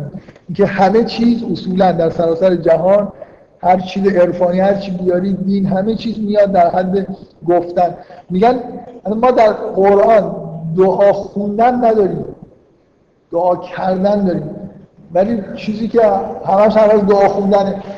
میگه مثلا به قول یه روحانی من خیلی وقت 18 19 سالم بود یه جایی خونه داشتم یه مسجدی بود می‌رفتم. یه روحانی بود نابینا بود خیلی آدم جالبی بود. ادای این آدم رو در می آورد که چیز می‌خونن. هفت بار مثلا این دعا رو می‌خونن تند و تند میگم مثلا همینجوری داری چهار بار پنج بار خوندی صدات می‌کنن که بابا بیا مثلا دیر شد یه اتفاق مهمی افتاده. همون مثلا دعا که داری می‌خونی میگی صبر کن دو تا دیگه مونده خلاص میشم الان حالت این که اصلا ما, ما چیزی به دعا خوندن نداریم دقت می‌کنیم دعا خوندن ذکر گفتن نداریم. ما ذکر دعا کردن داریم یعنی یه چیزی رو خواستن. ذکر کردن حالت ذکر پیدا کردن داریم. اینکه من صد هزار بار یک در حالی که دارم همینجور معامله می‌کنم تصویر رو می‌زنن و هر وقت هم که فارغ میشن یه چند بار ذکر رو ممکنه بگن و بعد دوباره کارهای خودشون رو انجام میدن. من نمی‌دونم واقعا. در سرگرمی ممکنه خوب باشه. به هر کی که بگید میگن از هیچی بهتره. از هیچی بهتره. از هیچی بهتر یه زنانی هم داره طرف احساس می‌کنه این کاری می‌کنه ولی اون کار اصلی نمی‌کنه. این سرگرم داره می‌کنه خودش دیگه گول می‌زنه خودش. من امروز مثلا 100 هزار بار ذکر رو گفتم. گفت یارو دیگه ذکر رو. نمیگم باور کنم. دیدید دیگه خیلی تصویر دستشون همینجوری به عنوان یه بله؟ آه من نمی‌دونم. حرفایش در عالم سیاست. بعضی اینقدر به حالت های عرفانی ممکن رسیده باشن که در قلبشون دارن ذکر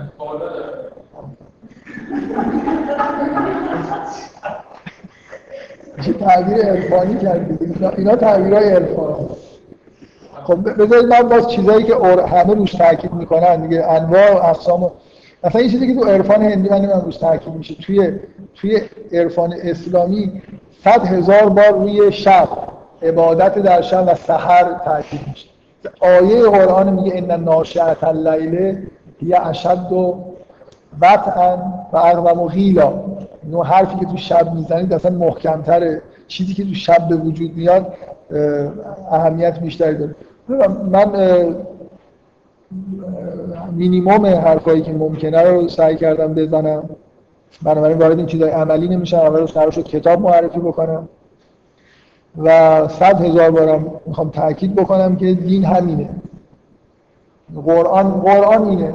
کسی چیزی دیگه می‌خواد نمی‌دونم بیایم همینجوری همه چیز چیزای ظاهری در حد اینکه کلماتی نمی‌دونم گفته بشه و یه مثلا نماز خوندن تبدیل بشه به حالت نماز خوندن به حالت جسمانیش دیگه. یعنی کار نمازمو خوندم در قرآن اقامه سلات داریم چیز معنویه. نه در دین ما در همه ادیان در همه چیز. اصولا این حس در واقع ریدیوز شدن همه چیزش به عالم اجسام وجود داره ولی دین جاییه که این کار خیلی زشته برای خاطر اینکه دین اومده که ما رو از این حالت ریدیوز شده رها بکنه. اگه بیایم اعمال دینی رو تبدیل بکنیم به سری اعمال جسمانی یه پارادوکسه یه شریعتی وجود داره که قرار منو از جسمانیت رها کنه و همه مشکل من غرق شدن توی جسمانیت و من این شریعت رو تبدیل بکنم به یه مجموعه از اعمال جسمانی.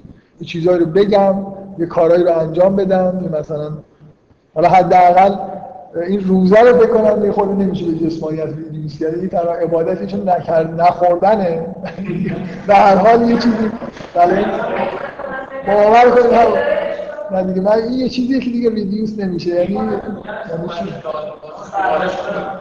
بله؟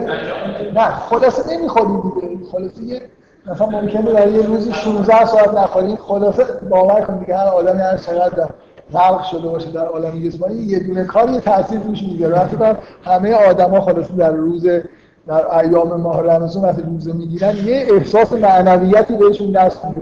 یه خورده انگار چیزایی یه جرنده هایی می‌زنه و بعد خب بلافاصله وقتی میگه فس میاد فقرات می‌کنن یه دفعه در یک روز همه چیزایی که نخوردن رو می‌خورن و همه حالت های معنوی هم از بین میره دیگه راحت. یک سال دیگه بدون زحمت زندگی این خیلی جرم بزرگیه که دین رو تبدیل به چیزای جسمانی آدم بکنه به چیزای ظاهری بکنه. چیزی که اصلا اومده شما رو به بهشت ببره بهشت دور شدن از عالم جسمانی. من چند تا از این آیه هایی که هیچ جوری نمیشه در موردشون آه. بذارید دو تا مفهوم دیگه بگم. به نظر من اینا مهمه. ببینید یه چیزی وجود داره تو من قبل از این کتابا رو معرفی بکنم دو تا کتابه. توی چیزی که تو عرفان هندی وجود نداره. اینه که شما اصولا با یه کمال مطلقی به طور واقعی سر و کار نداره مثلا دعا وجود نداره. چون ارتباط وجود نداره با خدا. درسته که چون به آگاهی دارن می‌رسن نه اون حالت عدم تعین رو دارن پیدا می‌کنن با تمرین و کم کم به حالت وحدت می‌رسن یه جوری حس وحدت پیدا می‌کنن. ولی خیلی دور از چیزی که واقعا توی عرفان دینی هست. مثلا بذار یه مفهوم من بگم که مفهوم خیلی مهمیه. انتهای سر اونجوری که مخصوصا من تاکید می‌کنم برای اینکه توی این داستان من دارم سعی می‌کنم از این چیزایی که این داستان اومده استفاده بکنم. انتهای سرات مستقیم رسیدن به اخلاص. جایی که دیگه شیطان اصلا به کسی کار نکنه و نه اینکه انتهای راهه جایی که امنیت مطلق حاکم میشه دیگه. یعنی دیگه بقیه راه رو تضمینی میرید اخلاص هم یعنی اینکه شما به هیچ میلی در شما غلبه نداشته باشه به میل به خدا. خالص شده باشه دیگه. همه امیال شما تحت در واقع میل به چه چیزی باعث میشه که شیطان بتونه انسان رو گول بزنه؟ اینکه مثلا شما میل به جاودانگی دارید شیطان بیاد مثلا به آدم بگه که اگر از این درخت بخوری جاودانه میشه یه میل اطاعت از خدا یه میل عشق به خدا وجود داره در انسان. طور ذاتی که این میل میل اصلیه. اگه انسان واقعا امیال واقعی خودش برسه ما الان غرق در خواسته هایی هستیم که فرهنگ در واقع به ما تحمیل کرده. میل های واقعی خودمون رو نمی‌بینیم. میل اصلی انسان همون عشق به خداست. که اگر یه نفر این میل در وجودش باشه همه امیال رو تحت قرار همه امیال. اخلاص همینه که هر میلی در واقع هیچ میلی مقابل میل خدا قرار نگیره نه اینکه میل نداشته باشه میل ها هستن ولی در واقع یه جایی اگر این میل شما مقابل میل خدا قرار بگیره این میل رو شما کنار می‌ذارید. هر میلی که باشه.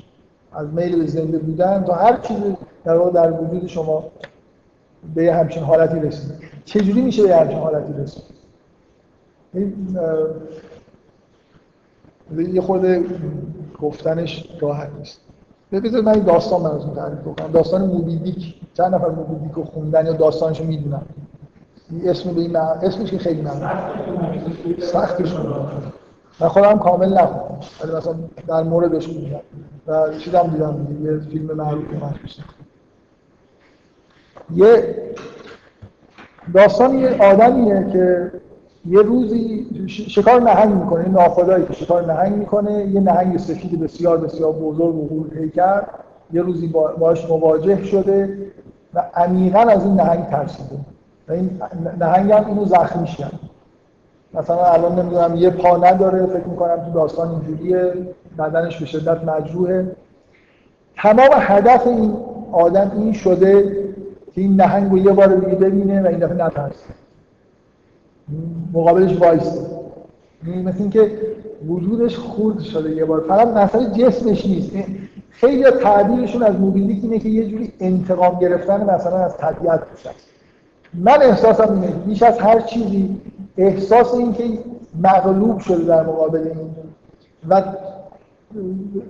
به من این حسش رو سعی کنم براتون بگم. شما وقتی یه بار توی یه موقعیت نادری قرار گرفتید و ترسیدید نمی‌تونید اطمینان پیدا بکنید که هر چقدر من دفعه دیگه اینو ببینم نمیترسم. نه منظورم چیه؟ ترس وجودتون میمونه. تا اینکه یه بار دیگه واقعا توی این موقعیت قرار بگیرید و نترسید. وقت واقعا این ترس ریشه کن میشه. به نظر من آدم آدمیه که از روانشناسی یه ترس عمیقی تو وجودش ریشه داره و احساس می‌کنه که هیچ راهی نداره به غیر از یه بار دیگه این نهنگ رو ببینه و این دفعه نترسه. وقت این ریشه این ترس اصلا براش مهم نیست که نهنگ رو می‌کشه یا خودش کشته میشه. نهایتا داست... تو داستان کشته میشه. ولی یه حس پیروزی وجود داره توی داستان که این دفعه نمیترسه از نهنگ به راحتی مثلا جلوش وای میسته و میجنگه. من می‌خوام یه چیزایی هست. یه چیزایی تو وجود ما. به غیر از اینکه توی موقعیتی قرار بگیریم و یه کاری رو انجام بدیم مثلا نترسیم و یه کاری که دفعه قبل نکردیم بکنیم امکان نداره که این ریشه کم بشه. اینکه در قرآن حرف از اینه که این آدمایی که به اخلاص می‌رسن مخلصن خالص شدن. یعنی شما نمی‌تونید امیال خودتون مثلا من بگم که آره یه بار معصیت کردم به دلیل اینکه همچین میلی داشتم حالا دیگه معصیت نمی‌کنم اون میل هم همینجوری به طور ذهنی بگم نه اون میلم دیگه ندارم. این وقتی واقعا یه میل ریشه کن میشه. ریشه کن یعنی که تحت در واقع اون میل اصلی قرار می‌گیره و دیگه مزاحم نیست ناخالصی حساب نمیشه. که انگار شما یه بار در یه موقعیتی این میل باشه و شما بهش توجه نکنید. اون وقت دیگه انگار.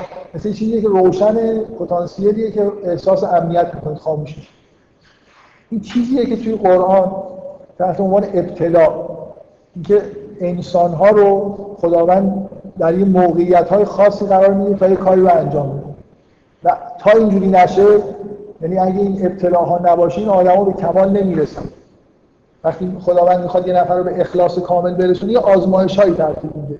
مثل آزمایش هایی که در قرآن مخصوصا برای ابراهیم ذکر شد اینکه این یه میل مثلا تو ابراهیم رو به چی می‌شناسه توی قرآن؟ بغیر از این عشق الهی که یه خورده مخفی تره واضح ترین چیزی که تو ابراهیم هست چیه؟ نه اصلا اصلا پدری میگه. پدری حس پدری. اصلا اصلا واقعا شما ابراهیم رو نمی‌بینید توی قرآن که دعا کنه و هر از ذریه‌اش نه بچه‌اش ذریه‌اش. به فکر اینه که ذریه‌اش رو در بیابان رها کرده و میگه که در میان اینا پیغمبری بفرست براشون. حرف مثلا چند هزار سال دیگر داره. اصلا تمام انبیا از ذریه ابراهیم هست اینقدر که ابراهیم برای ذریه‌اش دعا کرده تمام برکت دنیا جمع شده برای ذریه ابراهیم. دارن نبوت واقعا تا وجود اصلا ادیان رو میگن ادیان ابراهیم.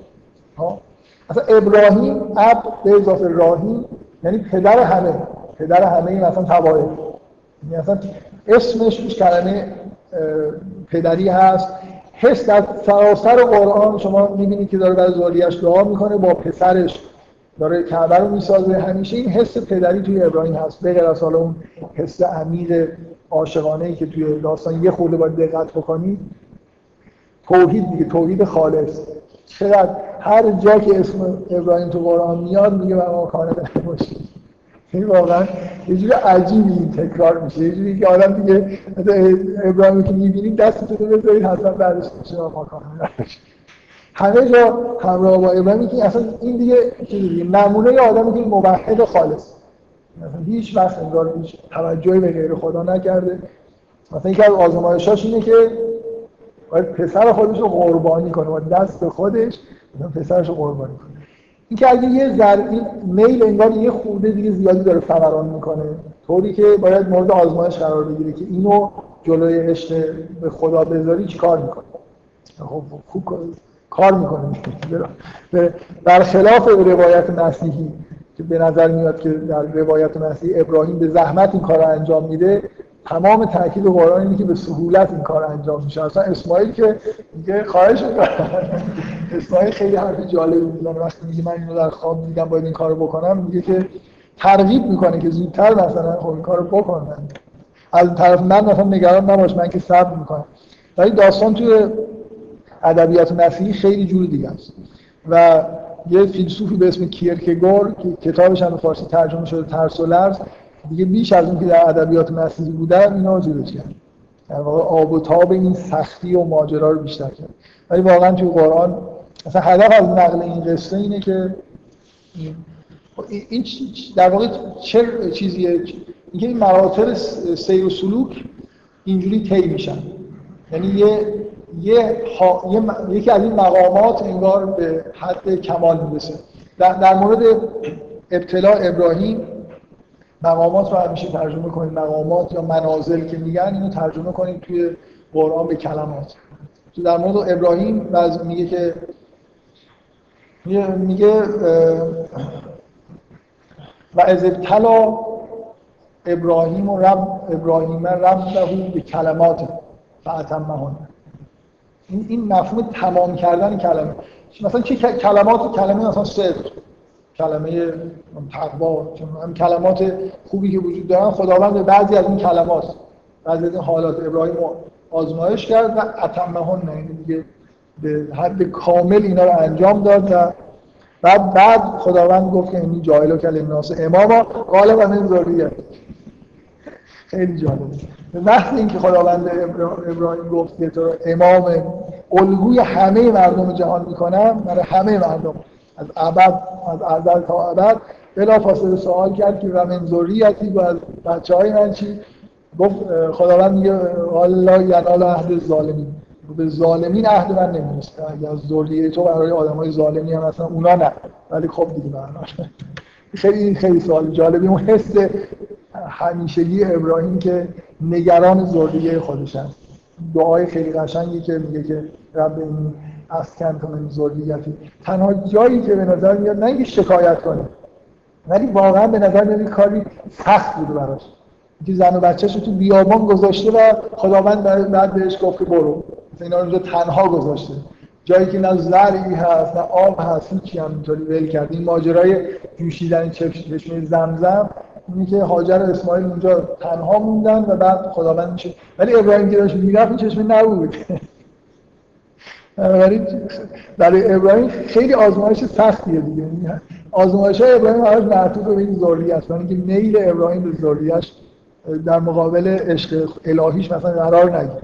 همیشه هم خب کارهای درست رو انجام میده. این, این مفهوم من گفتم. برای اینکه اصلا این توی عرفان هندی معنی نداره. اصلا طرف مقابلی نیست ابتلایی نیست. یعنی یعنی خداوند داره کمک می‌کنه به کسی که داره سیر و سلوک می‌کنه که توی موقعیت های قرار بگیره موقعیت ها رو خداوند می‌سازه برای همه آدم برای من و شما می‌سازه. اگه شما توی یه موقعیت نخی درست عمل می‌کنید بعد یه دفعه یه جهش اینکه یه چیزی در عالم خارج داره شما رو کمک می‌کنه که یه سیر بکنید این اینکه ما با موجود زنده ای طرف هستیم که میشه باش حرف زد. میشه ازش امید داشت که مثلا این کمکی بهتون بکنه.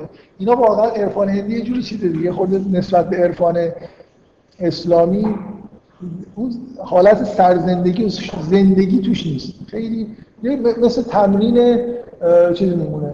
تمرین یه آدمی که واقعا داره مثلا دنبل می‌زنه که زیبای اندام کار بکنه قوی بشه یا مثلا کلا برای قدرت جسمانی خودش داره کار می‌کنه توی عرفان هندی دارن روی آگاهی خودشون کار می‌کنن.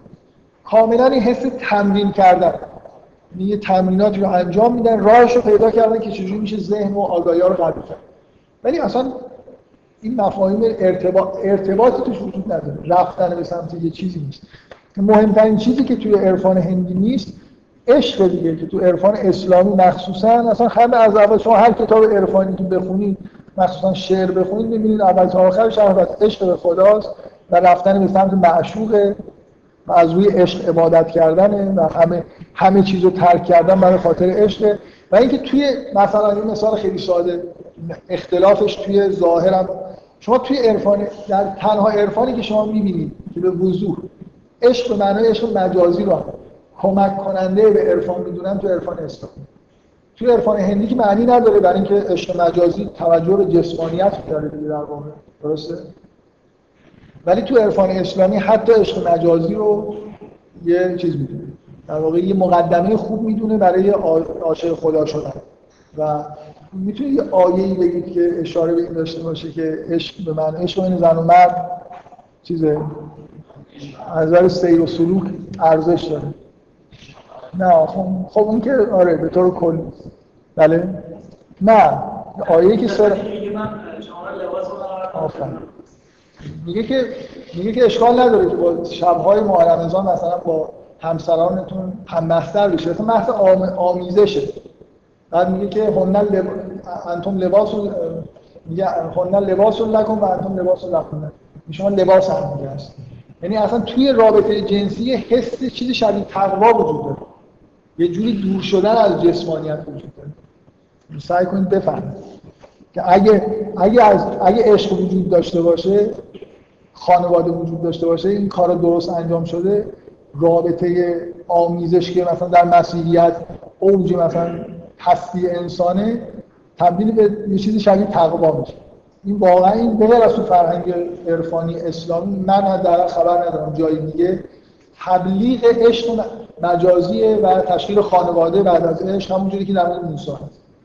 به سراحت این تو قرآن اومده که این ویژگی پوشش بودن و لباس بودن چیزی که ما لازم داریم برای سیر و سلوک از تقوا باید بگیریم این توی رابطه رابطه آمیزش اصلا حرف از عشق به طور کلی نیست اینکه حرف از آمیزش جنسیه.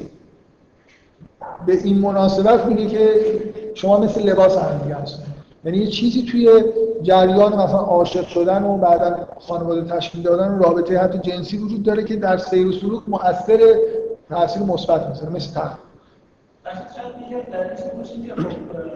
دلایلش می‌خوای بگی؟ من بگو من نظرم نمیم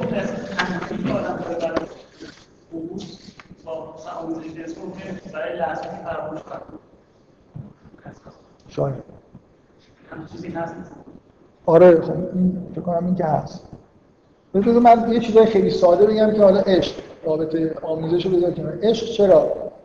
کمک می‌کنه به عرفان. یکی این که من اولین توصیفی که کردم از رسیدن به آخرین مرحله عرفان اینی که انسان از این توجه در واقع از دید خودش همه چیز رو نگاه کردن و همه چیز رو به طور موهومی برای خودش خواستن در مثل اینکه من این یکسان نگریستن یعنی چی؟ من همه جهان رو انگار یه جوری همون همون قدری که همون جوری که به خودم نگاه می‌کنم به بقیه چیزا نگاه تفاوت دیدگاهی که موهومه دیگه. واقعا شما جهان رو بخواید ببینید یه جوری مشکلتون اینه که از درون خودتون از, از دیدگاه خودم دارم جهان رو می‌بینم. بنابراین حقایق رو نمی‌بینم. امیال خودم امیال فردی که دارم باعث میشه که از این دیدگاه خاص نگاه کنم. اگه من تبدیل به موجودی بشم که مثلا شما الان واقعا یه نفر بمیره ولی روحش این جهان رو نگاه کنه. در یک شبانه روز بیشتر از 100 سال چیز می‌فهمه. من که دیگه زینف نیست. تا وقتی که من مشغوله من دفعه قبل این مثال خیلی ساده زدم که چرا آدم وقتی با یه نفر حتی کم عقلتر از خودش مشورت می‌کنه حرفای خوبی میشنم دیگه جایی که من زینفم خوب فکر نمی‌کنم واقعیت ها راحت نمی‌بینم. اون که شما بگید بچه هم گاهی مشورت می‌خواد توی جایی که از نظر عاطفی خیلی درگیر هستید ببینید از شما بهتر فکر من که خب براش مسائل ساده است دیگه. شما چون داخل اون ماجرا هستید نمی‌بینید. هرچی دورتر بشید مثلا اینکه عرفا به حقیقت حقایق عالم می‌رسن برای اینکه ارتباط میلشون با این جهان چیز میشه دیگه. ارتباطی که همش من دنبال اینم که چیزی برای خودم بگیرم بخورم نمی‌دونم.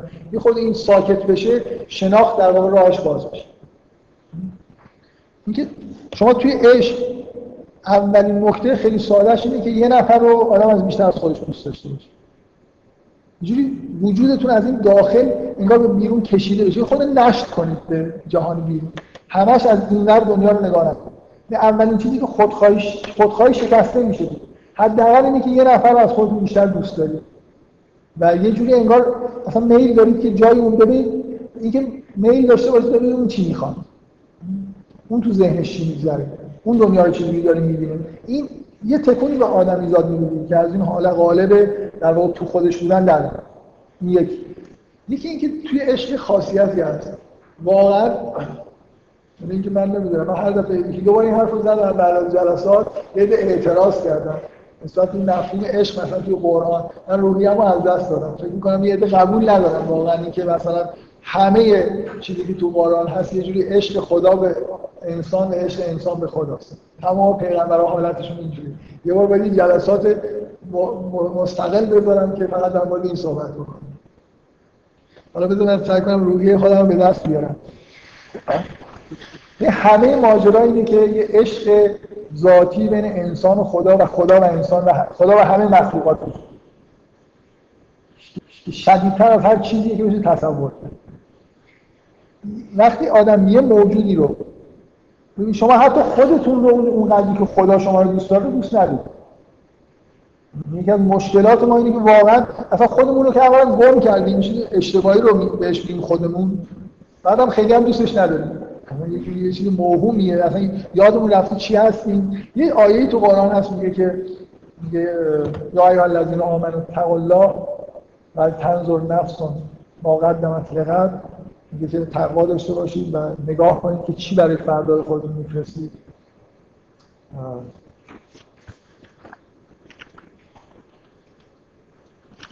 آیه های آخر سوره هشت.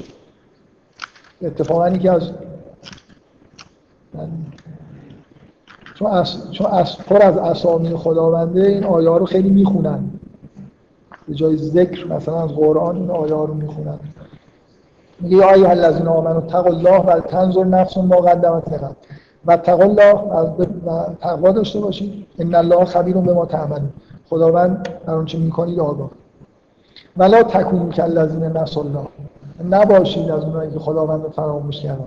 فانساهم انفسهم. خداوند هم این کاری کرد اینا خودشون رو فراموش کردن. اولای که همول فاصله اینا فاصله اینکه اصلا آدمایی که خدا رو فراموش می‌کنن نمی‌دونن خودشون اصلا یادشون رفته کی بودن چی هستن. یعنی به موهومی میگن خودم. خب من عاشق علاقه هم بهش ندارم.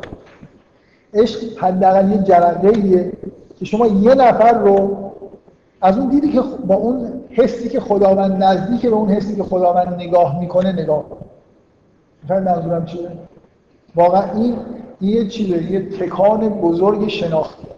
که وقتی که به یه جایی برسید که به این حالت برسید می‌فهمید که یه موجودی هست که اینقدر اینو دوست داره که منم از کجا اومده این عشق؟ مثلا که این عشق یه نفری که بیش از این حتی دوست داره اینو به من داده. نمیشه راحت حرف در حال ببینید یه جوری واقعا مثل این موجودی رو از بالا دارید نگاه می‌کنید. از اون دید زاویه‌ای که از بالای هرم دیده میشه. این بهتون کمک می‌کنه که ببینید چیزا از نه دید خودتون از این مسطح بالا چجوری دیده میشه یه من یه بار با این نفر این صحبت کردم و بعد یه چیزی براش فرستادم از اینترنت که یه مقاله کوتاهی یه کسی که عضو حزب کمونیست بود تو آمریکا شرح میده که چجوری به طور ناگهانی یقین پیدا کرد که خداوند وجود داره. یه دختری داشت بی نهایت رو دوست داشت. توصیف می‌کنه که یه روزی در حالی که این داشت غذا می‌خورد. و خودش کثیف هم کرده بود. خب اصلا یه لحظه اینو نگاه کردم با یه حالت عجیب به این دست داد از شدت علاقه که بهش داشت. به وضوح دیدم که خب این که نمی‌تونی مثلا همینجوری به وجود اومده باشه. یه, حسی رو سعی می‌کنه خوب نوشته سعی می‌کنه بیان بکنه که من به اجزای این بچه نگاه می‌کرده با یه حالت عاشقانه این بچه نگاه کرد. یقین کرد که بابا این اصلا این که همینجوری همچین چیز جالبی به وجود نمیاد. این اصلا به گوشش دقت کردم به این. این چیزی نیست که بشه استدلال نیست. این حسیه که به این آدم تو اون لحظه دست. و این چیزیه که یه مقدماتیه که به هر معنای عاشق شدن. چه عشق مادری چه عشق پدری چه عشق مجازی همه اینا کمک می‌کنه به اینکه آدم یه تکونی بخوره و یه راهی رو بتونه شروع کنه. و اینا ویژگی های چیزی عرفان در واقع دینی مخصوصا چون متاسفانه تو عرفان مسیحی اصولا رابطه مرد و زن تصیفه و حرامه دیگه در واقع. این آدمایی که این کار انجام میدن یه جوری از یه چیزی خارج شد. من کتابایی که می‌خواستم گفتم با حرفی دارم معرفی بکنم یکیش که همین کتاب سیر سلوک مرحوم بحر این کتاب عرفان مورد علاقه علامه طباطبایی بود. من این کتاب خیلی بهش علاقه داشتم همیشه به دلیل اینکه خیلی نزدیک به قرآنه. و همیشه نسبت به چیزایی که از قرآن دورن با شک و تردید نگاه کردم و می‌کنم. و این کتاب چون همه اصطلاحاتش همه چیزش از قرآن خیلی جالبه. و اینکه یه نکته خیلی مهم اینه که من اولین چیزی که از عرفان حداقل خیلی خیلی برام واضح بود که تو قرآن هست مسئله دور شدن از جسمانیت. همه این کتاب بخونید اصلا انگار سیر سلوک یعنی از عالم طبیعت از عالم جسمانیت دور شدن تمام کتاب همین داره میگه. ولی بعدا من کتابایی که یه موقع علاقه من نبودم علاقه من شدم این کتابای عرفانی که مقامات میگن. من همیشه اینا رو با شک و تردید نگاه می‌کردم. ولی به نظر من الان بهترین کتابی که می‌تونم معرفی بکنم این کتابی که آقای دینا ترجمه از منازل السائلین خواجه عبدالله انصاری به اسم مقامات معنوی. از این کتابایی که در صد مرحله مقامات معنوی رو داره شرح. و اینو اول ترجمه کرده با متن فارسی که کم و بیش به راحتی قابل خوندنه. یه متن خیلی خوبی براش نوشته و اشعار حافظ هم اضافه کرد این به نظر من کتاب خوبی شده از اینکه خوندنش راحته. کتاب سالمیه و بعد این آقای بینا من خوب میشناسمش آدم خیلی خوبیه و یکی از خوبیاش هم میگه زنده است. پسرش هم فکر دانشگاه سنتی شریف استاد آقای دکتر بینا نمی‌دونم چی پسرش هم آدم عارف و درویش حتی نمی‌دونم. خب من که هیچ توصیه‌ای برای کتاب دیگه ای ندارم به غیر از اینکه من اینکه من واقعا احساس می‌کنم که همین به همون دلیلی که اعتمادی که به قرآن دارم که راه همینه دیگه. همین چیزایی که تو قرآن اومده تو همین کتاب هم منعکس شده اگه راهی قرار طی بشه همین. ولی چون آدم های زیادی هستن که یه مدت ما یکی از ویژگی هایمون ویژگی های بشر اینه که هر سالی که میگذره عجولتر میشه. یه جوکیش یه بار دیدم خیلی خوشم اومد. یه پدر مادر رو کشیده بود توی پس و دو دختر کوچولو رو کشیده بود کنار ساحل که داشتن شن بازی می‌کرد و یکیش به یکیش می‌گفت که می‌گفت من که هیچ وقت بچه دار نمیشم. میگن نه ماه طول می‌کشه دانلود بشه. این حس واقعا احساس نمی‌کنید که ما الان سرعتی که ما لازم داریم برای انجام کارا چقدر بیشتر شده از اون اصطلاح زربان زندگی که 100 سال قبل 20 سال قبل وجود داشت. الان یکی از مشکلات بچه دار شدن اینکه اصلا طول می‌گیره. نه ماه کی حوصله داره مثلا نه ماه وایسی که این دانلود بشه. اینکه چون ممکنه شما آدمایی شده باشید که اصلا حوصله نمی‌کنید که یه مدت طول بکشه تا کلمات دانلود بشن. من کتاب دفعه قبلم آوردم معرفی کردم. یه کتاب ساده یه چیزه. اصلا واقعا به نظر من به یه معنی رفتی به عرفان نداره. من خاطر اینکه هم حالت دنبل زدن و تمرین کردن رو آگاهیه. ولی اگه یه نفر خیلی می‌خواد مثلا یه جرقه ای بزنه من به نظر من مثلا متن این کتاب این کتابی به اسم کار کردن مال آدمی به اسم وستلی انتشارات جیهون معمولا اینجور کتابا رو داره. من خودم اونجا نخریدم ولی رفتم اونجا و دیدم داره.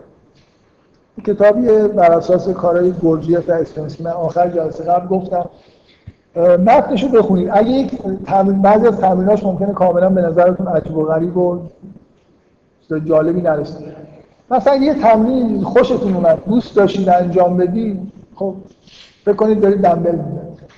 به نظر من رفتی به عرفان نداره. ولی اگه خیلی خیلی عجله دارید که حالا یه جرقه هایی بزنید.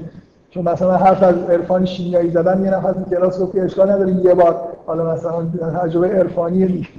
حداقل به جای عرفان شیمیایی بدیم این سالم تر از عرفان شیمیایی. ولی واقعا بخونید متوجه میشید که چقدر دور از چیزی که ما بهش میگیم عرفان.